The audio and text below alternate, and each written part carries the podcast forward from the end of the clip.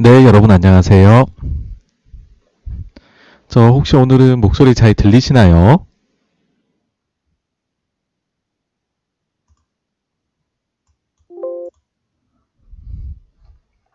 네, EJ옥님 안녕하세요. SJ님 안녕하세요. 버지니아님도 안녕하세요. 알렉스코님 반갑습니다. 봄봄봄님, 네, 저도 기다렸습니다. 반갑습니다. 네. 아, 네, 이재용님 잘 들리세요? 네, 그, 어, 여기에 약간 제가 트라우마가 있어서. 네. 아, 네, 그러면은 오늘 2월 마지막 날, 일요일, 어, 그 주식 경제 유튜브 86번가 라이브 시작하도록 하겠습니다. 일단은 오늘 내용에 대해서인데요. 아, 목차를 한번 보시면은 크게 이제 다섯 가지 아, 내용으로 어, 네, 스톤키님 안녕하세요. 감사님 안녕하세요. 아, 크게 다섯 가지 내용으로 구성이 되어 있습니다. 원래 예고에서는 코로나19 이후 투자 전략, 그리고 비트코인, 어, 회계 관련 이야기 이제 요렇게로 구성을 한다고 말씀드렸었는데, 아, 주말 사이에, 네, 자유님 안녕하세요. 주말 사이에 워렌 버핏이 이제 그 올해 아 작년도죠 2020년 투자 레, 그 쉐어홀더스 레터가 나와서 요거 한번 어 같이 한번 보시도록 하고요. 그리고 어 최근에 이제 버블에 대한 논쟁이 많은데 네 세잔폴님 안녕하세요. 요 버블에 대해 가지고서도 한번 얘기를 나눠보도록 하겠습니다. 아, 주로 조금 미리 말씀드리자면 버블은 아크에 대한 이야기입니다. 네, SK킴님 안녕하세요. 그럼 첫 번째로 넘어가 보도록 하겠습니다. 이제 포스트 코로나, 즉 코로나19 이후의 투자 전략에 대한 부분입니다. 아, 일단은 코로나의 확진자 숫자가 줄어드는 모습이 요즘 보이고 있잖아요. 이 부분에 대해서 먼저 말씀드릴 텐데요.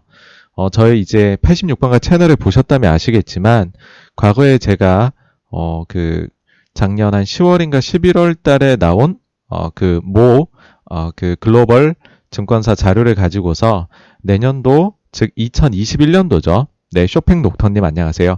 2021년도에 2월이나 2월 정도가 되면 음, 코로나가 피크를 찍고 확진자 숫자가 많이 내려가게 될 것이다. 아, 그런 말씀을 드린 적이 있습니다. 한번 볼 텐데요. 음, 최근에 보시면 일단은 글로벌입니다. 전 세계 확진자 수 추이를 보시면은 쭉 증가를 하다가 어, 1월 정도부터 해가지고서 고점을 찍고 빠르게 내려오고 있습니다. 여기에 대해 가지고서 말하는 이유는 여러 가지인 것 같아요. 뭐 누군가는 뭐 날씨 영향이지 않느냐. 누군가는 이제 그 바이든 정부에서 더 강력한 조치를 취하기 때문에 그런 거 아니냐. 또 누군가는 아 이제 백신을 맞아가면서 효과를 발휘하는 것이 아니냐라고 얘기를 합니다. 이처럼 이유가 가지각색인데요. 저희가 이제 더 구체적으로 보게 된다면 특히 이제 미국이 빠른 속도로 감소 추세에 있습니다. 네, 굉장히 빠르게 내려오고 있죠. 내려오고 있는데 음, 이에 대해 가지고서는 정말로 어, 가장 이제 사람들이 좋아하는 거는 내 행파맨 자전거 타는 행정사님 안녕하세요. 가장 좋아할 만한 것 거는 이거라고 봅니다. 어, 백신 덕분이다. 어, 예를 들어서 지금 이제 백신을 얼마나 맞았냐. 를 보게 되면은 뭐 이스라엘이 압도적으로 앞서 나가고 있고 UAE도 앞서 나가고 있지만 이 두 국가는 좀 대표성을 띠기는 어려울 것 같아요. 국가 사이즈 이제 경제 규모로 봤을 때 좀 의미 있는 곳들이 이제 영국이나 미국일 텐데요. 미국의 경우에 이제 백신을 많이 맞아 나가면서 어, 확진자가 주는 거 아니냐, 어, 집단 면역이 슬슬 형성되는 거 아니냐, 뭐 이런 생각이 좀 들 수는 있습니다. MS권님 안녕하세요. 슬로우 슬로우님도 안녕하세요. 예. 그런데 이제 날씨 요인을 작년에 제가 보여드렸던 보고서는 날씨 요인입니다. 네, 뚠뚠님 안녕하세요. 이게 보시면은 요 날씨 이제 그 온도하고 코로나19가 굉장히 깊은 연관성을 띈다는 거죠. 그러니까 요 자료가 나올 때 특징이 뭐냐 하면 코로나19도 사실상 뭐 조금 빠르게 보면은 2019년도 말에 생긴 거고 아니면 2020년 초부터 시작이 되다 보니까 이게 계절을 뭐 좀 경험해보고 시간이 좀 지나니까 왜 사람이 좀 연구를 하면 잘 알게 되잖아요. 인간은 이제 배우는 동물이니까. 그렇게 해가지고서 좀 미국의 주별로나 뭐 아니면 국가별로 해가지고서 또 우리는 남반구와 북반구가 존재하니까 계절이 또 다르니까는 온도와 코로나19의 연관성을 연구하기는 꽤나 쉬웠다라고 생각을 해요. 그걸 해보니까는 연관성이 깊다라는 거죠. 오, 네, 김미경님 안녕하세요. 특히나 이제 저 자료는 조금 보기 힘드실 거고, 요게 보시면은 이제 온도가 내려가면, 자, 온도하고, 저 이제 그 코로나하고 연관이 깊은데 이제 이게 사실은 핵심입니다. 자, 보시면은 만약에 코로나19가 과거, 과거 다른 코로나 바이러스 혹은 우리가 흔히 이제 독감, 인플루엔자라 그러죠. 플루하고 같다면은 확진자의 피크가 2월이고 급감할 것이라는 것이죠. 이 자료가 이제 이 회사에서 나왔던 건데 과거의 코로나 사례들 뭐 이거 이름 봐서는 저도 뭐 어떤 종류인지는 모르겠습니다. 근데 이제 뭐 요런 여러 가지들을 봤었을 때 보시면은 어떤 거는 12월에 피크고 어떤 거는 2월에 피크고 사실 가장 늦은 것조차도 2월에 피크였네요. 그쵸? 그리고 이제 감기라는 측면에서 이제 그 인플루엔자하고 비교를 해보면은 과거에 여러 가지 이제 사례가 있지만은 그 평균을 에버리지를 해보면 대략 한 2월 정도의 피크고 급감을 하더라. 그러니까는 결국은 코로나19도 여기에서 파생되어서 나온 뭐, 먼 친, 뭐, 가까운 친척이라고 할 수 있으니까 비슷한 그림을 그리지 않겠느냐. 그래서 사실 이게 백신의 영향이다 이렇게 얘기도 할 수 있겠지만은 일단 날씨의 영향 때문이라도 아마 확진자는 1월이나 2월부터 해가지고서 급감할 수밖에 없지 않았나. 글로벌로 봤을 때 그런 생각이 듭니다.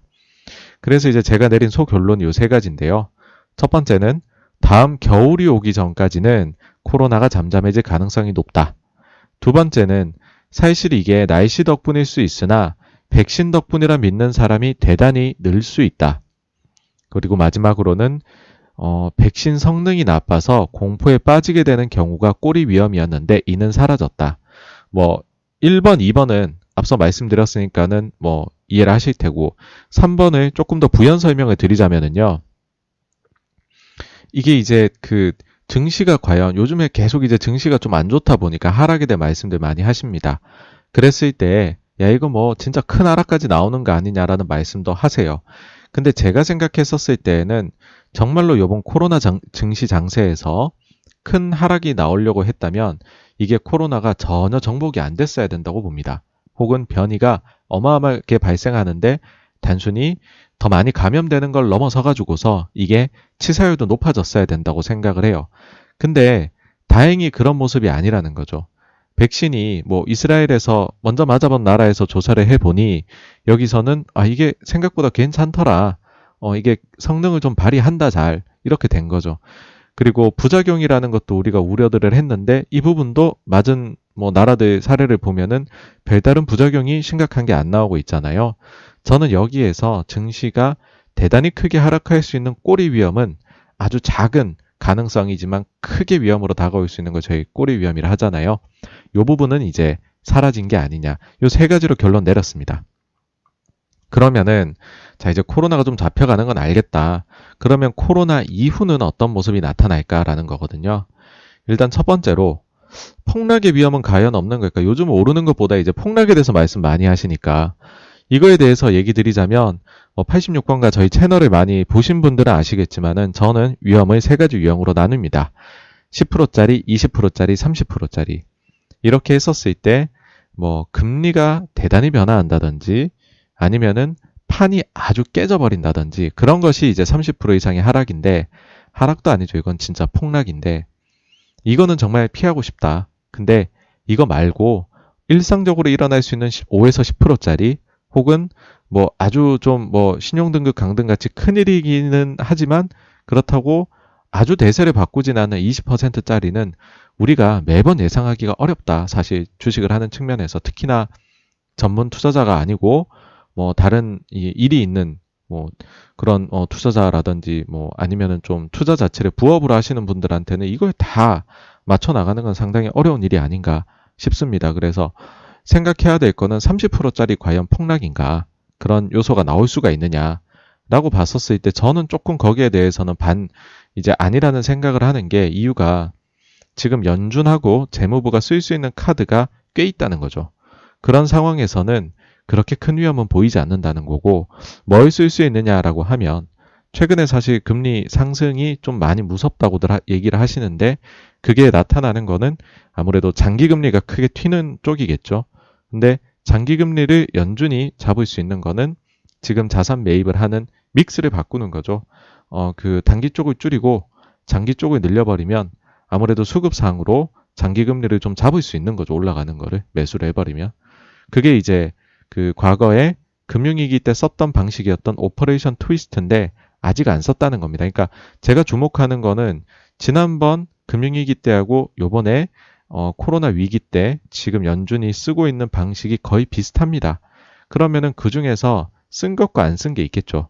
안 쓴 부분에 대해서는 언제든지 나올 수 있다고 생각해야 되는 게 어, 저는 합당하다고 생각을 합니다. 그게 바로 OT고요. 두 번째로는 계속 사람들이 지금 인플레이션에 많이 걱정을 합니다.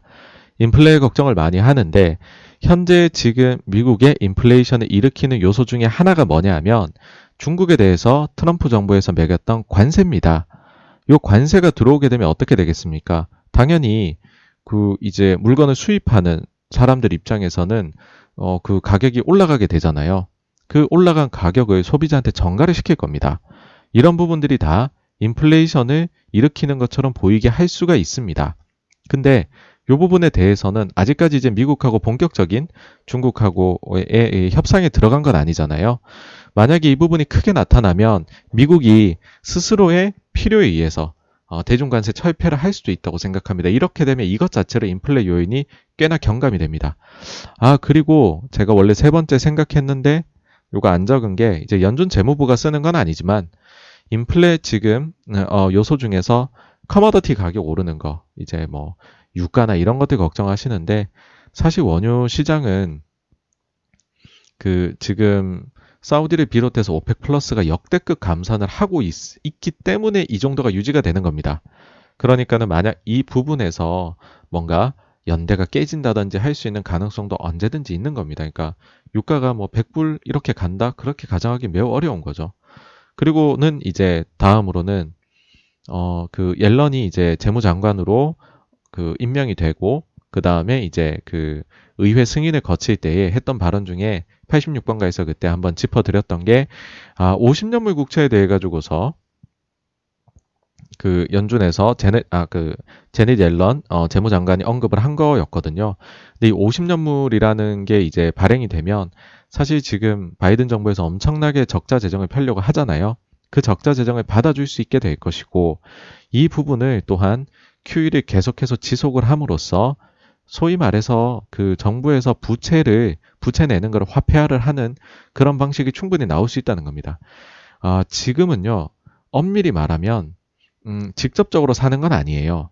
그러니까 직접 사게 되면은 부채 화폐화라는 비난에 직면할 수 있거든요. 마치 이제 중앙은행이 예속되는 모습을 너무 보인다.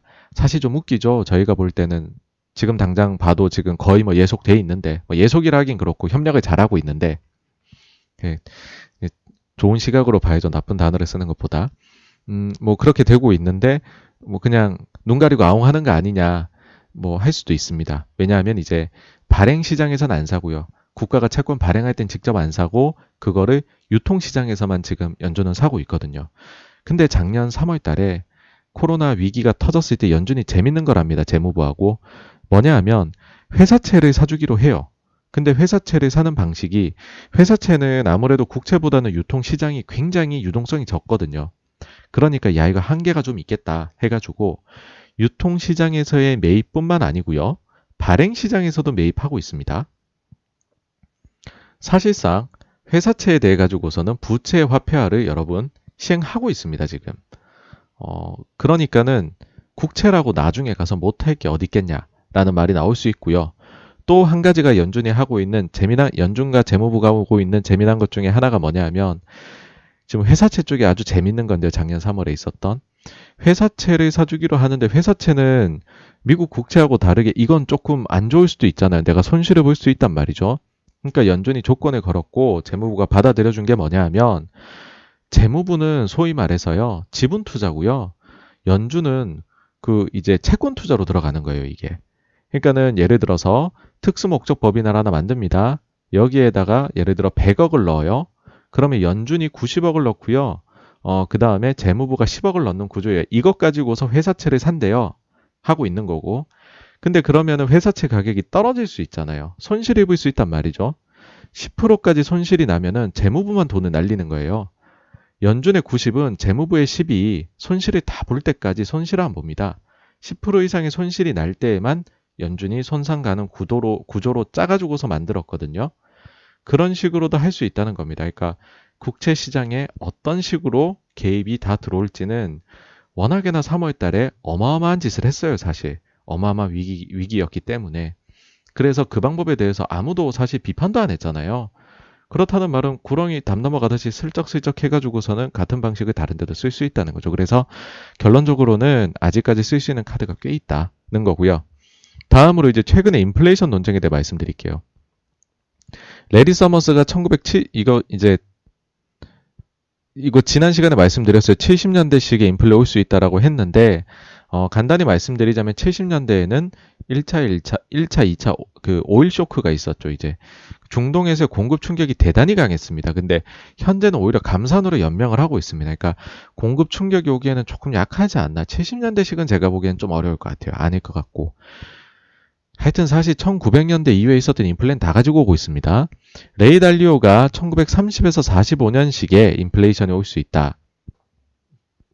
이런 걱정을 했는데요. 근데 사실 이때 보시면 이때는 정말로 전쟁을 수행하던 시기예요. 뭐 코로나가 전쟁 같다 얘기하지만 진짜 전쟁하고는 다르잖아요. 전쟁이란 무엇이냐? 언제나 수요가 넘치게 존재한다는 거고 공급이 부족한 거예요. 전쟁을 하고 있는 당시에는. 그러다 보니까는 이때에는 인플레이션이 툭툭툭 나타날 수가 있죠. 언제든지. 근데 현재는 어떻죠? 전쟁인가요? 아니요. 코로나 정복되고 나면 전쟁 바로 끝나는 거잖아요. 오히려 45년 이후를 얘기했다면 저는 동의를 했었을 것 같아요. 그래서 별로 여기에 대해서 어, 뭐 저는 그렇게 동의라는 생각, 동의를 가지기 어렵고 아, 제일 좀 과격한 주장은 1차 세계대전 이후에 독일처럼 날 것이다 했는데 이건 뭐 거의 꿈 같은 얘기죠. 이때는 장작으로 쓰던 때인데 마르크화를 이건 패스합시다. 마지막으로는 이제 마이클 버리까지 뛰어들었어요. MMT스러운 정책이 인플레를 불러온다. 이거 트위터를 했더라고요. 그 이후로 M2가 증가한, 증, M2는 엄청 증가했는데 retail 판매는 좋고, 그러니까 경기 좋다는 거예요. PPM, 뭐야, ISM 다 좋다는 거죠. 근데 그런 생각이 들어요. 저희가 한번 되돌아가 보면 2019년 하반기입니다. 그때 당시에 9월 달에 어, 미국 단기 금리가 크게 뛰면서 연준에서 돈을 풀기 시작합니다. 그러니까 코로나 때부터 푼 거 아닙니다. 그 전부터 풀었어요. 낙 QE라는 식으로. QE 아니래요. QE 아니라고 하면서 돈 풀었어요. 이때. 자산 매입을 많이 했습니다. 이때 당시에 그러면 이런 거죠. 이제 자산 매입도 했고 이때 당시에. 그 다음 이때 실업률이 3.5까지 떨어져요. 지금 6.3이잖아요. 실업률도 3.5. 연, 뭐 연준에서 말하는 뭐 그 완전 고용 수준이 4% 초반인데 그 완전 고용을 넘어서는 고용을 하고 있는 상황. 그런데 연준이 자산 매입까지 해주고 있는 상황에서도 인플레는 안 왔습니다. 2019년 하반기에 인플레 온다는 얘기 아무도 안 했었죠. 그런데 솔직히 왜 이렇게까지 인플레 걱정을 크게 하는지는 개인적으로는 별로 동의가 되지 않는 부분입니다. 그러면 이제 요거 그 사람들이 생각하는 큰 이제 좀 걱정거리는 뒤로 하고 저희가 이제 좀 맑은 눈으로 한번 몇 가지 질문을 해보죠. 첫째는 이제 사실은 금리가 올라간다 그러면 뭐 영원히 올라갈 거냐 이렇게 생각할 것이 아니라 어디에서 안착을 할 것인가 이걸 고민해 봐야 될 거고요. 두 번째로는 금리가 오르는데 소위 채권에서 돈을 빼서 주식 쪽으로 갈 것이냐, great rotation이 나타날 것이냐, 이걸 고민을 해봐야 될 겁니다. 아, 네, 누리동아님 감사합니다. 네, 더 좋은 영상으로 보답하겠습니다. 네. 세 번째로는요, 금리가 오르는데 소위 성장주에서 가치주로의 로테이션이 나타날 것인가. 네 번째로는, 어, 그럼 비트코인은 어떻게 되지? 이렇게입니다. 자, 그럼 첫 번째부터 말씀을 드리면요. 금리는 어디에서 안착할 수 있을까? 제 생각에는 그렇게 높게까지 못 올라갈 것 같다는 생각을 합니다. 일단 요 금리부터 보시면 코로나 이전에 보시면 1.5, 조금 경기 도조일 때는 2%, 그리고 연준이 이제 테이퍼링과 금리 인상까지 쭉쭉쭉쭉 하던 시기에는 이제 3%까지도 터치를 했었죠, 이때. 잠시. 그래서 과격하게 보시는 분들은 3까지 다시 갈 거야. 아니면은 야 그래도 1.5에서 2 사이는 가지 않을까? 제가 볼 때는 1.5에서 2 사이 정도에서의 뭐 박스이지 않을까? 그러니까 1.5 내외라는 생각을 합니다. 왜 그런 생각을 하냐면 사실 뭐 여러 차례 지금 매주 사실은 말씀드리는 것 같은데 어 너무 많은 이제 글로벌의 네거티브 마이너스 금리 채권이 존재합니다. 이게 상상을 초월할 만큼 존재합니다. 일본하고 유럽은 아직까지 너무 많이 허덕이고 있어요. 여기가 드라마틱하게 좋아지지 않는 한에는 여기는 이제 마이너스를 벗어나는 게 급선무인 나라들이거든요. 그런 상황에서 미국은 플러스로 1.5씩이나 주면 이런 얘기인 거죠. 미국채 절대적인 매력이 존재를 한다는 거죠. 물론요, 금리가 오르면 채권의 가격은 떨어집니다. 즉, 캐피털 게인이 아니라 캐피털 로스가 발생을 하게 될 겁니다. 근데 그건 내가 매매를 할 때 얘기예요. 그걸 사가지고서 만기까지 들고 가면 계속해서 쿠폰이 이제 그 저기 수익률이 나오는 거거든요.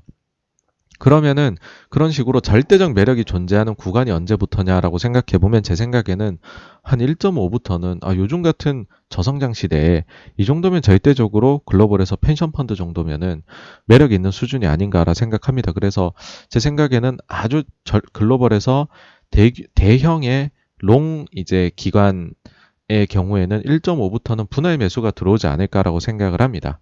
그리고 또 한 가지가 이제 이런 거죠. 이게 그렇게 나쁜 거냐. 우리가 너무 저금리에 익숙해져 있는데 경기가 좋아서 나타나는 금리 상승. 그리고 연준은 상승하는 것보다 뒤에서 흔히들 많이 썼던 표현입니다. 연준 금리 인상 시기에 behind the curve라 그래요. 이제 실제로 금리나 현실 금리나 아니면은 실물 금리나 인플레가 올라가는 속도보다 뒤늦게 뒤따라가서 예, 경기가 혹시나 또 망쳐지면 안 되니까 뒤에서 조심조심 금리를 인상해 가는 거. 그렇게 된다면은 경기 좋고 금리는 상대적으로 이 완화적으로 어, 정책을 펼쳐주고 이런 콤비네이션이 나올 수 있는, 있는 거 아니냐. 뭐 그렇게도 생각할 수 있는 거죠. 그럼 이걸 그렇게 나쁘게 볼 것이냐. 0.5에서 1.5까지 빠르게 달려온 건 좀 그렇지만 뭐 이거 그렇게 나쁠 거 나쁘게 볼 건 없다. 뭐 이렇게 볼 수도 있는 그런 시각이라는 거죠.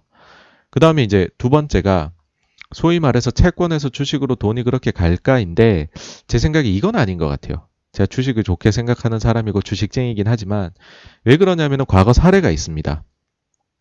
과거에 연준에서 이제 테이퍼링 들어갈 때 그리고 금리를 인상을 해 나갈 때 과연 정말 채권에서 돈이 많이 빠져서 주식으로 왔냐 그러면 그러지가 않더라고요. 이거는 그런 생각이 들어요. 그 자금의 성격 자체가 많이 다른 면이 있는 것 같습니다. 그러니까 채권으로 해달라고 펀드 가입한 거, 그 돈은 채권을 해야 되는 거거든요. 사람들이 포트폴리오를 짜서 운영을 하는 거잖아요. 근데 사실 채권은 개인들이 많이 하기보다는 기관 투자자가 많이 하고, 기관 투자자 입장에서는 다양한 그 이제 제약 조건들이 있습니다. 이제는 뭐, 뭐, 뭐, 바젤 머시기 이런 것도 있죠. IFRS도 신규 뭐, 제도적인 도입에 저희가 대응해야 되죠. 그 다음에 뭐, 그, 자산하고 부채하고 duration도 맞춰야 되죠. 등등등 하며 채권을 버리기가 좀 어려워요. 그러면은 제 생각에는 현실적으로는 아마도 채권 내에서 로테이션을 이제 하지 않을까. 소위 말하면 주식에서 성장주 뭐 그 가치주 왔다 갔다 하는 것처럼 채권에서도 성장주 가치주는 아니고 어 그러니까는 안전한데 국채에서 좀 위험해 보이는 high yield 이런 데로 갈 수 있다는 거죠. 실제로요, 지금 보시면 이런 움직임이 나타나고 있습니다. 글로벌에서, 그러니까 국내외 모두 그 하이힐드에 대해 가지고서, 요거 한번 보여드릴게요. 지금 수요가 증가를 하고 있는데, 우리나라도요, 지금 이게 이제 1월달 나온 건데 2월달엔 더 심해지고 있습니다. 우량 회사채 흥행이 잇따르자 A급 이하 기업도 줄줄이 출격. 자, 이제 지금 보시면은 신용 등급이 원래는 더블A 이 정도 돼야지 자금 조달이 잘 됐습니다.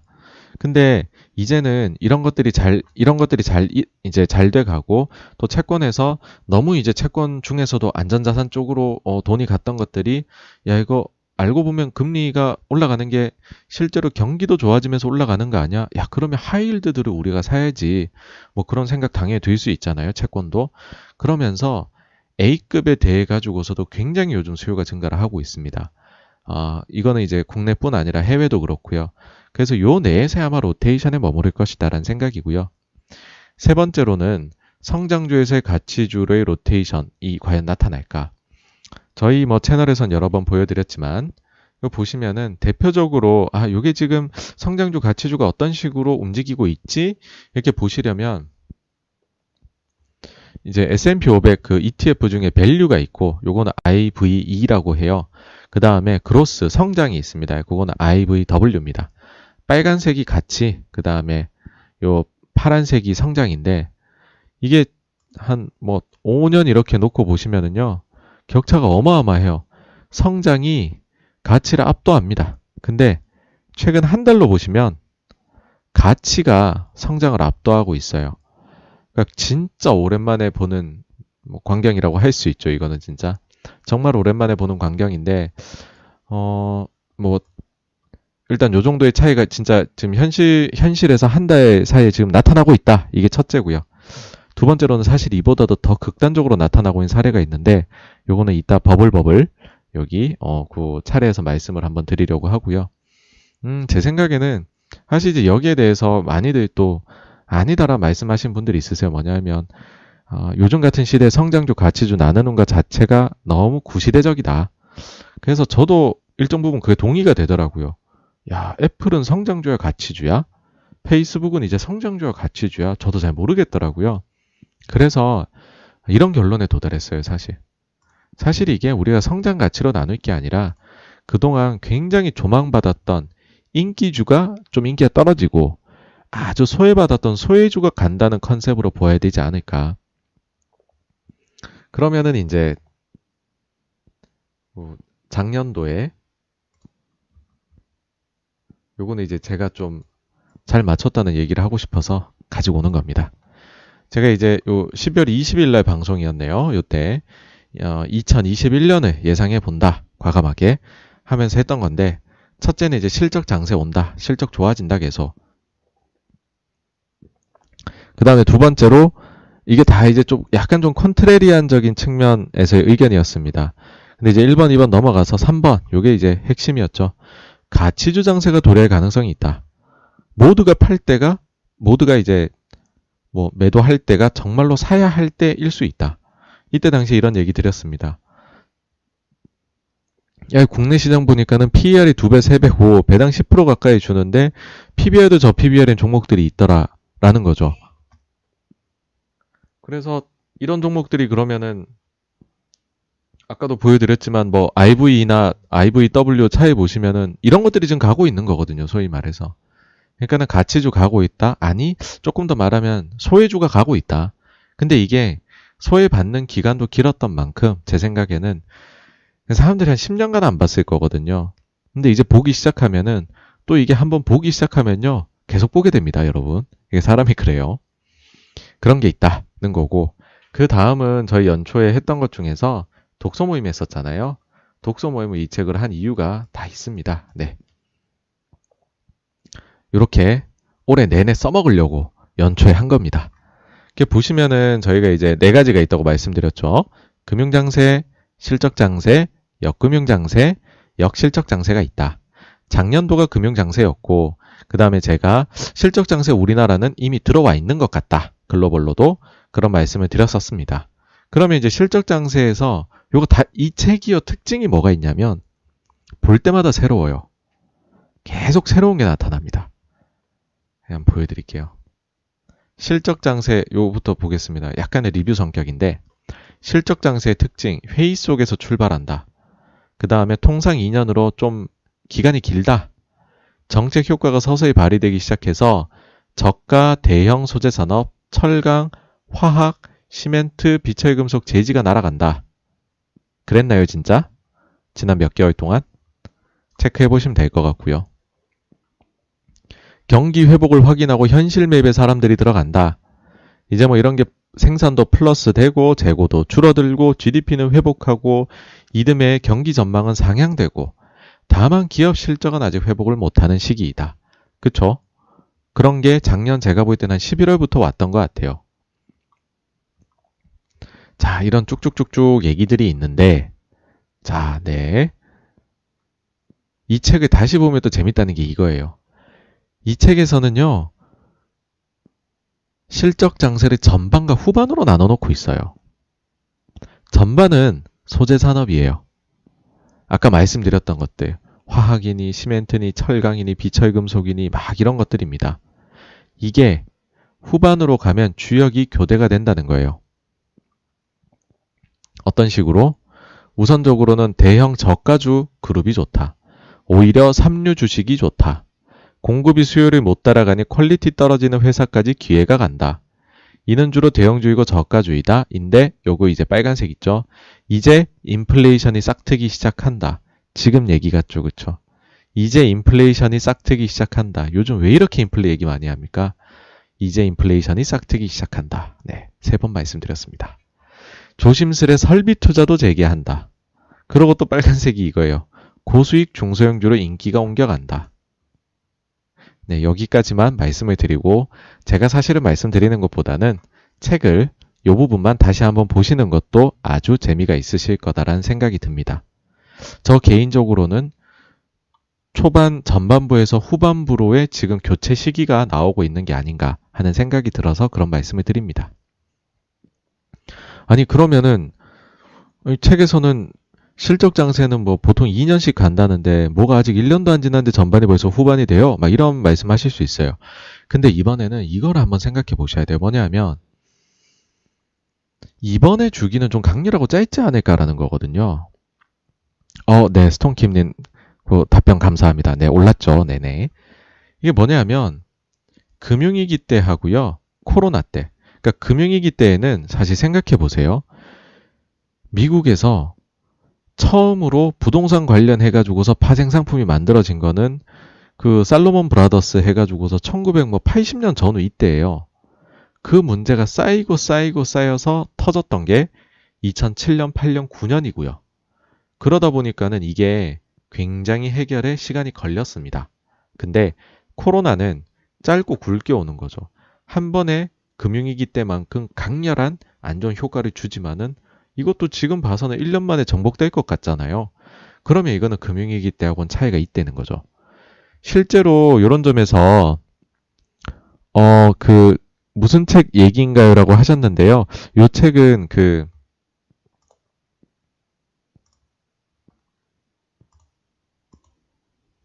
주식시장 흐름 읽는 법이라고 해서 아, 일본의 애널리스트 출신이신 우라가미 구니오가 쓰신 책이고요.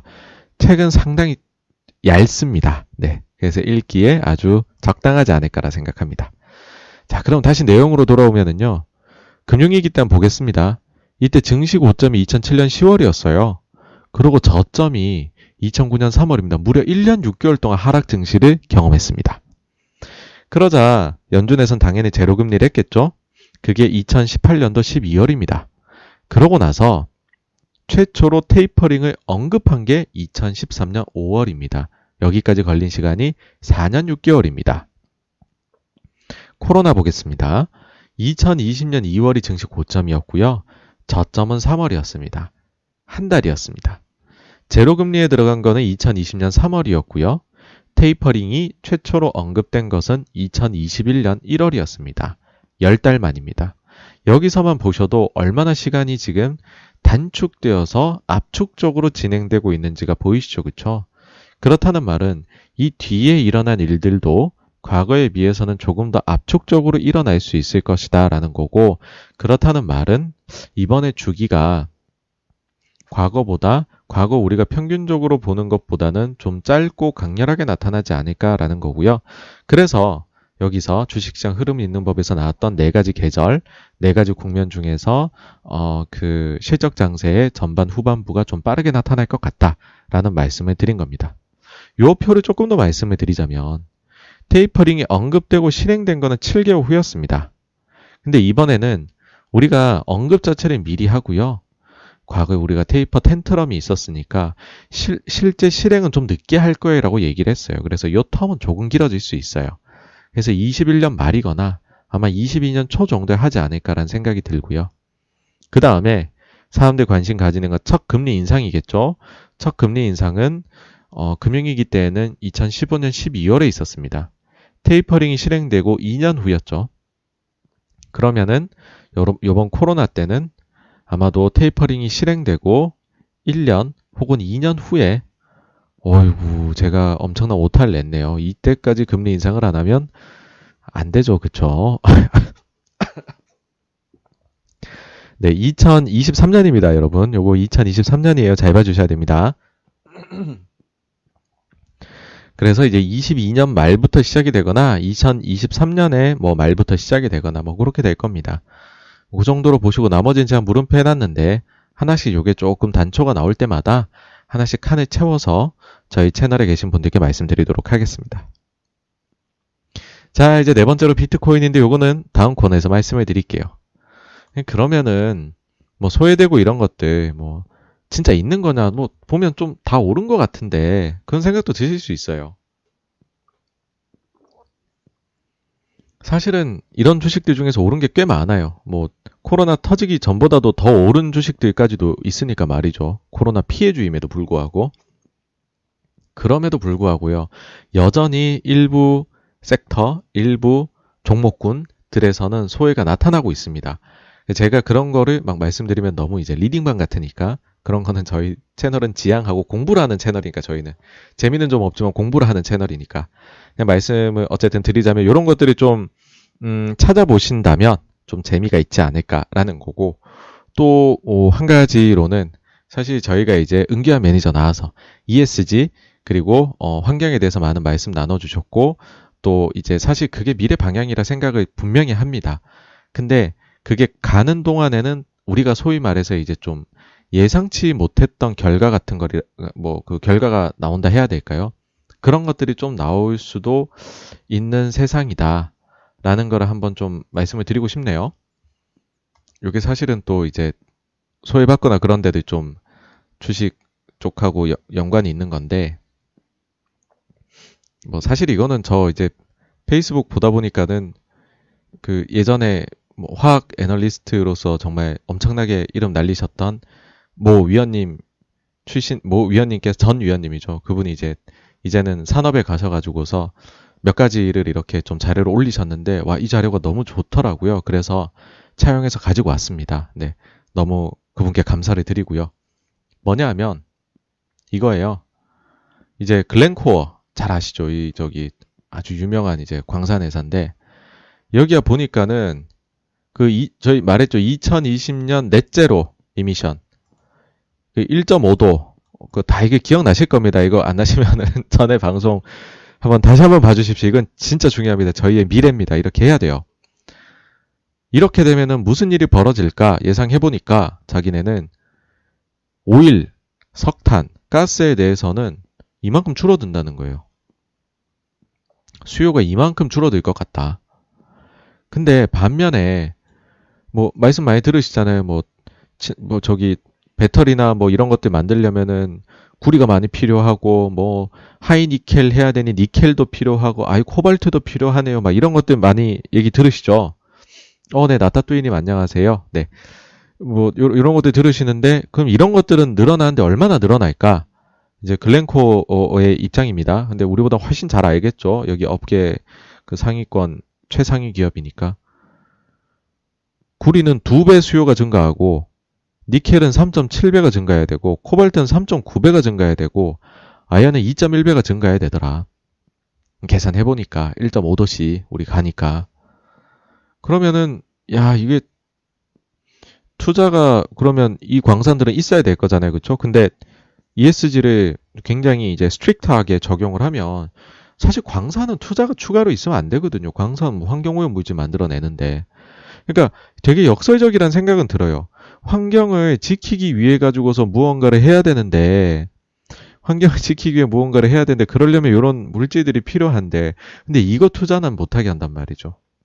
그게 이제 여기 나와요. 이건 누구냐면은 이제 코델코입니다. 이제 아주 또 여기 구리 쪽이 아주 선수죠. 코델코에서 나온 자료예요. 코델코에서 보시면은 수요는 2028년까지 연평균 케이크로 2.3%씩 증가할 것 같다. 근데 우리의 이 생산은 요런 요런 지역이 프로젝트들이 개발이 되면은 요 정도 증가고 아니면은 감소할 것 같다는 거예요. 생산은. 근데 요 프로젝트들이 다 잘 이제 성공적으로 맞춰진다고 해도 이만큼은 지금 공급이 부족하다는 건데 뭐 어떻게 할 거냐 이런 생각이 바로 드는 거죠. 그렇죠? 그러니까 생각보다 여러 가지 지금 우리가 코로나로 인해 가지고서 굉장히 빠른 사회 변화를 겪고 있다고 저는 봐요. 근데 여기에서는 뭐 여러 가지들의 상황들이 지금 나타나고 있는데 거기에서 약간의 의외의 결과가 나타날 수 있고 이 부분을 해결을 좀 해야 되지 않을까라고 생각합니다. 그렇지 않으면 어 하여튼 의외의 결과가 나올 수 있을 것 같아요. 전 여기까지 말씀드리겠습니다. 여러분들은 아마 예, 어떤 건지 잘 이해를 하셨을 거다라고 믿습니다. 자, 그러면은 포스트 코로나 여기까지 말씀드렸고요. 다음으로 넘어가 보도록 하겠습니다. 이제 비트코인인데요. 아, 일단 말씀드리기 조심스러워요. 코인에 대해서 워낙 지금 코인이 시세가 좋았고, 그 다음에 여기에 대해서 투자하시는 분도 많아서 일단 빨간색 글씨부터 보겠습니다. 자, 주의, 저는 비트코인 혹은 암호화폐 혹은 블록체인의 안티가 절대 아닙니다. 저는 과거에 여기 투자했었습니다. 지금 없고요. 어, 요즘에 못해서 안타까울 따름입니다. 그리고요, 그 다음에 비트코인 할 것 다룰 거다라고 게시글 3일 전에 올렸습니다. 이때 올릴 때는 비트코인 가격이 5만 불 위였습니다. 지금처럼 하락한 거 아닙니다. 저 하락할 거다라고 예상하고서 게시글 쓴 거 절대 아닙니다. 지금 왜 이 가격인지 비트코인이 저 절대 모릅니다. 이거 물어보지 마시고요. 다만 이제 그거예요. 제가 이제 공부를 하다 보니까 장기 가격은 뭔가 연관성이 높은 데이터가 나오더라. 그래서 그걸 한번 저희 채널 분들한테 소개시켜 드리고 싶어서 만든 겁니다. 네. 그 점을 음, 양해해 주시기를 바라고요.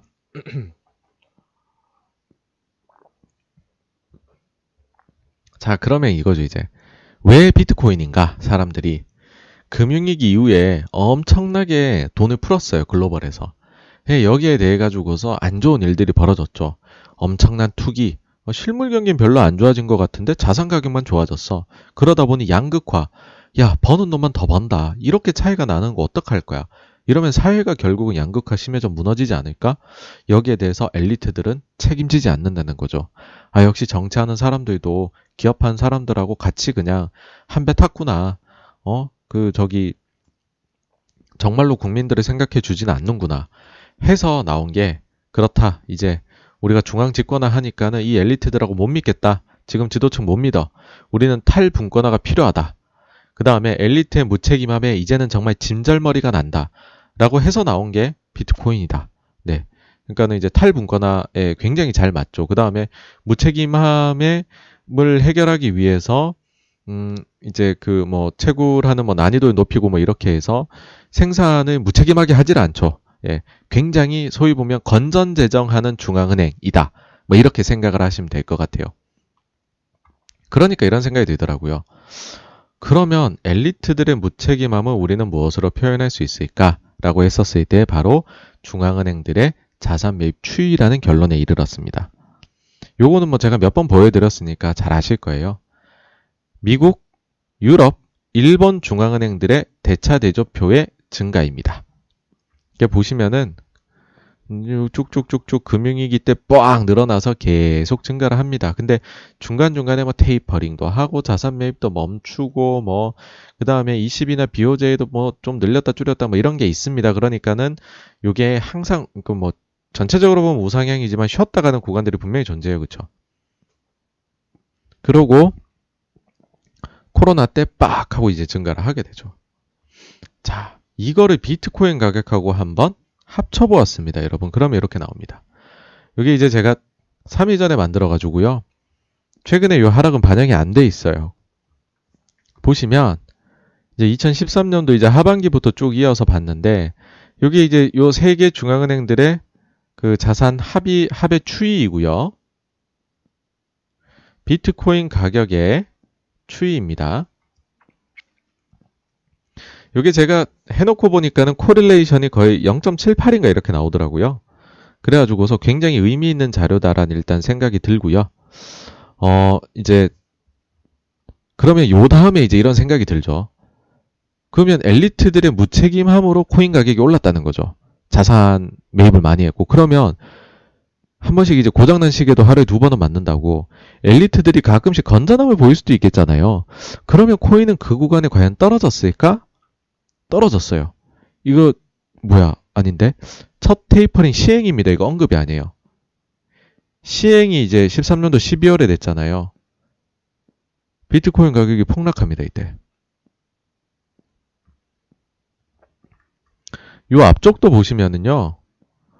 자산 매입을 늘린다 그러면은 올라가고요. 줄인다 그러면 내려가더라고요. 이쪽에도 보시면은 요때도 그 저기 아 요거랑 보시면 좋겠다. 이거 예. 요 보시면은 이제 자산 매입 규모니까 이게 제일 중요하잖아요. 이제 재투자 중단. 진짜 연준이 재투자, 재투자를 중단하면 이때부터는 페드의 자산이 감소하는 거거든요. 이 17년 말이잖아요. 17년 말 급락. 예. 그렇습니다. 자산도 보시면 이때부터 자산이 쪽쪽쪽쪽 줄기 시작해요.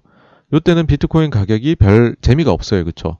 근데 여러 번 말씀드리지만은 이때부터 사실은 낮 QE라 그래서 돈을 풀기 시작을 해요. 이때 살살살 이런 좀 들썩들썩 이제 바닥을 다지고 올라가는 모습을 보여주다가 어 코로나 돈을 푸네 와 이렇게 된 거거든요. 그러면은 이제 심플해지죠, 그쵸? 자 우리가 알아야 될 거는 테이퍼링이 언제 할 거냐. 그 다음에 자산 그 이제 재투자를 언제 멈출 거냐. 이 두 가지 아니면 뭐 금리 인상 언제 그냥 이런 거만 알면 된다는 거예요, 이제. 그러면은 이제 테이퍼링 개시 시기는 뭐 21년 말에서 22년 초 정도로 거의 컨셉 맞춰져 있으니까 제 생각에는 비트코인을 열심히 할 수 있는 시기는 일단은 이때까지지 않을까라는 생각이 들었어요. 지금 빠진 건 그래서 왠지 모르겠어요, 전혀. 예. 그 다음에 이제 연준이 자산 매입 중단과 금리 인상 들어가는 건데, 아까도 말씀드렸지만은 요번이 과거하고 다르게 굉장히 짧고 강렬하게 사이클을 만들 것 같거든요. 그러니까 다시 한번 요거 보여드리면 요게 굉장히 지금 사이클이 짧단 말이에요. 코로나는 이 금융위기 이 그 부동산 파생 상품 위기 때보다는 이 시기들도 좀 빠르겠죠, 그쵸? 앞만 봐도 그러면은 하여튼 요때부터는 큰 재미가 없을 것 같다. 막 그런 생각이 듭니다, 저는. 예. 그리고는 이제 사실은 오늘 이 말씀을 드리고 싶었어요. 일단 또 이 주의 주의 멘트를 안 적었네요.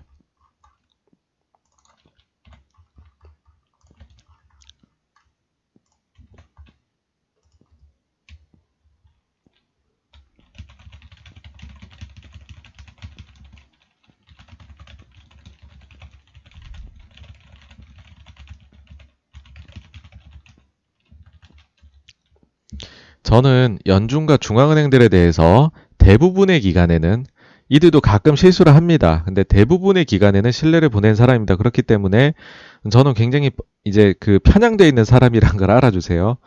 저는 이런 데를 좋아합니다. 엘리트들, 연준 중앙은행을 좋아합니다. 그렇기 때문에 굉장히 편향된 시각으로 말씀을 드리는 걸 수 있습니다. 그래, 그거를 참고를 해주시고요. 어떤 말씀을 드리고 싶냐 하면, 과연 비트코인은 화폐가 될 수 있느냐 이런 얘기들 많이 하잖아요. 제가 볼 때는 없는 것 같아요. 여기까지는 제 머릿속에는 결론이 난 것 같아요. 왜 그러냐 하면은요. 그 이제 이두 가지 사례를 딱 비교를 하니까는 그런 결론에 쉽게 도달이 되더라고요. 뭐냐면 금융위기 때는 제가 봐도 이 엘리트들하고 중앙은행들이 잘못한 것 같아요. 뭐 벌 주지도 않고 자기네들끼리 돈 나눠 갖고 막 이런 것들을 한 거잖아요. 그 부작용도 많았고, 뭐, 이제 그 굉장히 이제 빈부격차 벌어지고 이런 것들이 있었잖아요. 이때 만약에 이 기간 동안에 중앙은행이 아니라 뭐 비트코인이 화폐였다라고 하면 그런 식으로의 나쁜 짓을 과연 할 수 있었을까? 아, 뭐, 그걸 막을 수도 있, 있었겠다는 생각이 드는 거예요. 그래서, 그래, 이걸 생각하면 비트코인이 좋지. 중앙은행 사람이 하는 것보다 기계가 하는 게 맞아. 그런 생각이 들었는데 코로나를 생각하니까 또 그게 아닌 것 같더라고요. 여러분 사실 코로나라는 게 누구의 잘못이 있나요? 물론 이제 난개발을 하, 면서 그런 잘 이제 우리가 이런 나쁜 병균이 갑자기 생겨나게 된 거 이거는 인간의 잘못이긴 하지만은 이게 뭐 중앙은행이 없어진다고 해서 인류가 개발을 멈추지는 않잖아요. 그러다 보면 나올 수 있는 건데. 근데 코로나가 이제 딱 터졌을 때 이제 모두의 목표는 뭐였냐? 우리 이제 다시 한번 돌아가 생각해 보죠. 도대체 왜 이렇게까지 세상에 돈이 많이 지금 풀려 있나 생각해 보면 코로나가 딱 오니까 그래 백신을 개발해 가지고서 맞추면 그리고 그 사이에 또 치료제가 개발돼서 나오면 우리 이거는 그냥 일시적인 위기에 불과해. 그러니 지금은 다른 모든 거 생각하지 말고 백신과 치료제가 나올 때까지 돈을 무제한 풀어서 사람들이 그 사이에 먹고 살 수 있게 하자라는 그런 목표를 가지고 돈을 풀었다는 거죠. 이 기간 동안에는. 만약에 이 기간 동안에 돈을 안 풀었다? 그러면은 먹고 살 게 없는데 사람들이 밖으로 나왔을 거잖아요. 그럼 코로나 감염이 훨씬 더 증가했겠죠. 그리고 지금 감염돼서 죽으나 굶어 죽으나 그러면은 사회 혼란이 어마어마했겠죠. 강도나 뭐 아니면은 뭐 이런 것들이 엄청 증가하지 않았을까요? 저는 요번에는 중앙은행들하고 정부들이 했던 대처가 맞다고 생각을 하거든요. 일단 이거는 어마어마한 충격이었어요. 어마어마한 충격인데, 근데 이게 또 바이러스이기 때문에 우리가 적절한 약과 그 다음에 백신만 있으면 해결이 되는 거거든요. 그게 될 때까지 시간만 벌자는 거고, 그걸 돈의 힘으로 막을 수 있다면 얼마나 좋은 거예요, 사실은. 제일 간편한 거잖아요. 사실 뭐 저도 그렇지만 여러분들도 사시면서 야, 차라리 그냥 돈으로 해결된 일이면 좋겠다라는 것들을 얼마나 많이 마주 하십니까? 근데 그 중에 하나였던 것 같아요. 근데 이걸 만약에 코인이라고 생각을 해보죠. 코인은 돈을 풀 생각이 없어요. 정해진 자기만의 길을 가요. 여러분, 그러면은 통화 정책은 건전해요. 재정 정책, 재무부나 각국 정부는 돈을 풀고 싶은데 통화가 안 받아주면은 재정이 풀 수 있었을까요, 이번에? 전 못 풀었을 것 같거든요. 그러면은 돈을 안 푼 상황에서 저희가 코로나 1년이 지금 지났다고 생각해 보십시오. 도대체 무슨 일이 벌어졌을까요? 그러니까 저는 이걸 생각하면서 물론 사람이 하는 일이라 중앙은행이나 뭐 정부도 실패할 수 있습니다.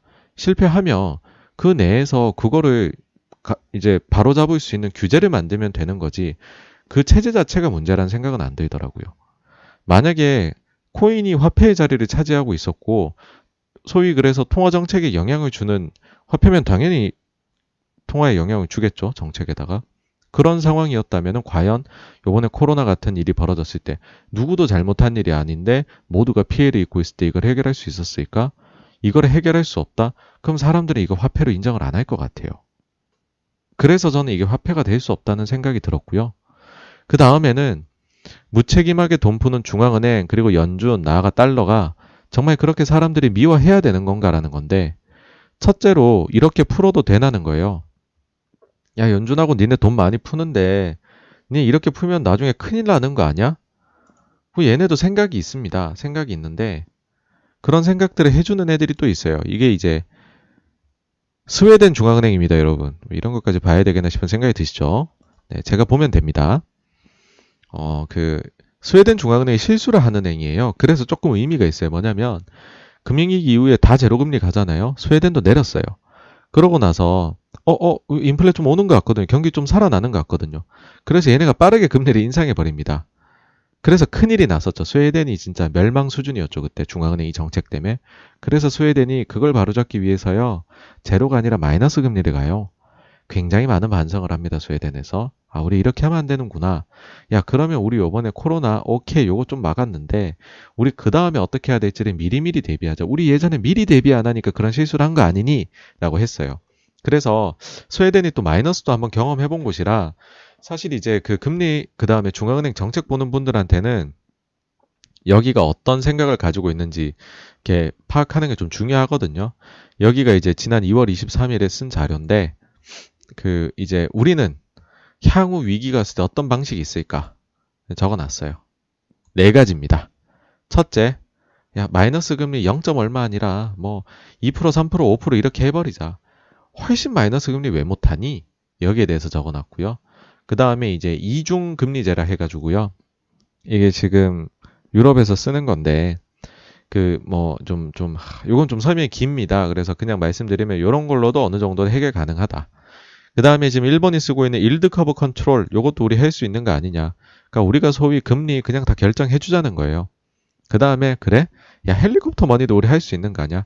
그러니까는 이제 제가 이제 드리고 싶은 이야기는 뭐냐면 이렇게 풀면 니네 이제 방법 없는 거냐? 니네 완전히 체크메이트 된 거 아니야? 아니요. 그게 아니라는 거를 보여주기 위해서 끊임없이 연구하고 있습니다. 이 사람들도. 그래서 제가 볼 때는 마이너스 금리 끝장을 볼 때까지는 연준이 그렇게 쉽게 항복할 거다라는 생각 안 합니다. 두 번째로는 빈부격차 증대인데요. 이거 문제이기는 해요. 굉장히 문제이기는 한데 여러분 중앙은행의 역사가 이제 100년 정도 돼 100년 좀 넘었잖아요. 그러니까 그런 생각은 들어요. 그럼 중앙은행이 없었을 때에는 우리가 빈부격차 없는 시기를 살았을까? 다음으로 넘어갈게요. 세 번째 비판이 미국은 다, 달러라는 거를 통해 가지고서 소위 말해 다른 나라들에 대해서 양탈깎기를 하고 있는 것 아니야? 라고 하실 수 있는데 이게 조금 선후 관계를 잘못 알고 있는 것 같아요. 그러니까 미국이 달러를 많이 수출하는 거는 맞아요. 그리고 그 달러를 가지고 패권을 쥐고 있고요. 근데 그 달러의 힘은 어디서 나오느냐? 미국이 달러 가치가 유지되도록 하는 미국의 국력에서 나오잖아요.